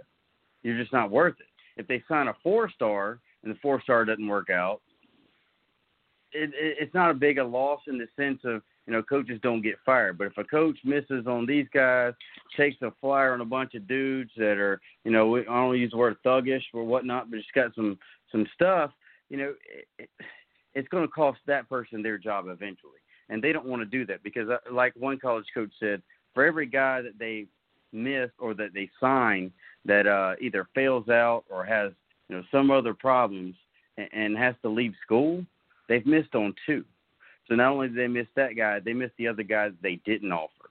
So if you know, I want to say all players, even if you're a four and five star, but the reality of of the world we're in is, if you're one of those cats that's on the edge, you need to make sure you got a squeaky clean resume to make you stand out. Because if it comes down to we got a spot, there's you, you're a three star or two star. There's this other guy, three star, two star. You know, you got a 3.7 GPA they have a three GPA, you got a better ACT score, or let's say you're all tied. Then they start looking at social media and they see some stuff on yours, maybe on Snapchat with your homies drinking or partying or stuff like that. More than likely, they're gonna go with the other cat just because it's a it's a less risk.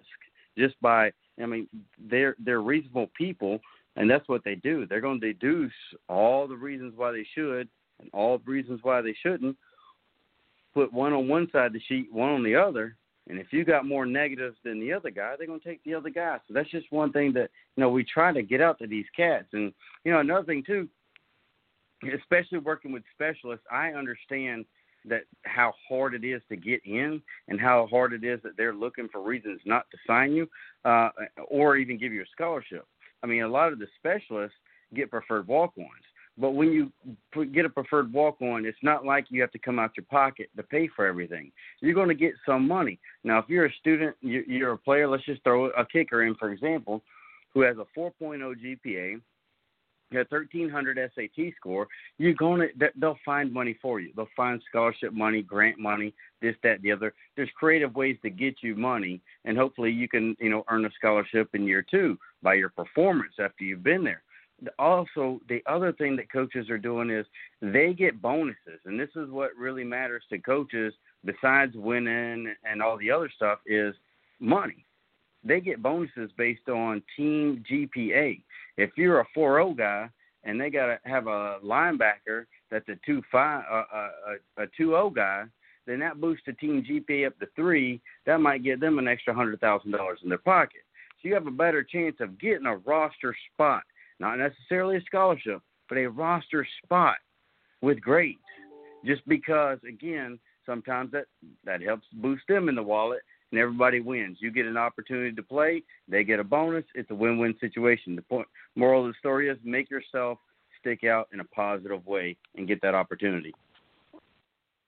There you go, Eugene, dropping some knowledge, baby, as we're wrapping up here on Southern Sports Central. The Lady Gamecocks, as you may or may not be following us on social media, with the points, the lead, they only have a few moments left. Hopefully, they can pull it out. They are ranked number two in the country. We want to see these ladies continue to do what they did. They got shafted last year. Boy, they need to continue to do it this year so they can host up that trophy and represent the great state of South Carolina, guys. It's been a great show. We'll be back live here on Southern Sports Central tomorrow night with, well, Everett Sands and the West Foundation from 6 to 9. Of course, myself and Eugene will be back live on Wednesday night from 6 to 9. Thursday night, we're going to go quiet, but then Friday morning from 7 to 10, Brandon Bisco Bing will be doing his thing right here on Southern Sports Central and Sports Unlimited. Follow us on Facebook, Southern Sports Central, and on Twitter at SO Sports Central. Guys, on behalf of all of us, to all of you, God bless, stay safe, and until next time, stay classy. Three claps. 27 years.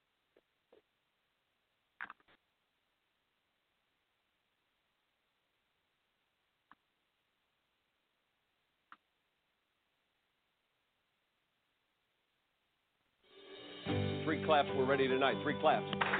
Three claps. Three claps. 27 years ago, I sat in this locker room just like you guys on a knee getting ready to play a game. I walked down the locker room, it still smells the same. It takes you back real quick. One of the things that caught me was how fast 27 years goes by.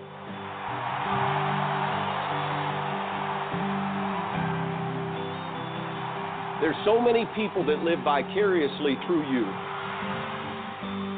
I would give anything tonight to jump in one of these uniforms with you guys. To do something I never had an opportunity to do. My father never saw me play. You play for your father tonight. That feeling goes away. It goes away, and it doesn't come every Friday night. It comes when you get married, it comes when your child's born. So you get it, but you just don't get it every Friday night. You're going to miss that more than anything in the world. That's what I miss. And so, you seniors that are focused on college, you're focused on your work after high school, what you're going to do next, you're focused on tomorrow, aren't you?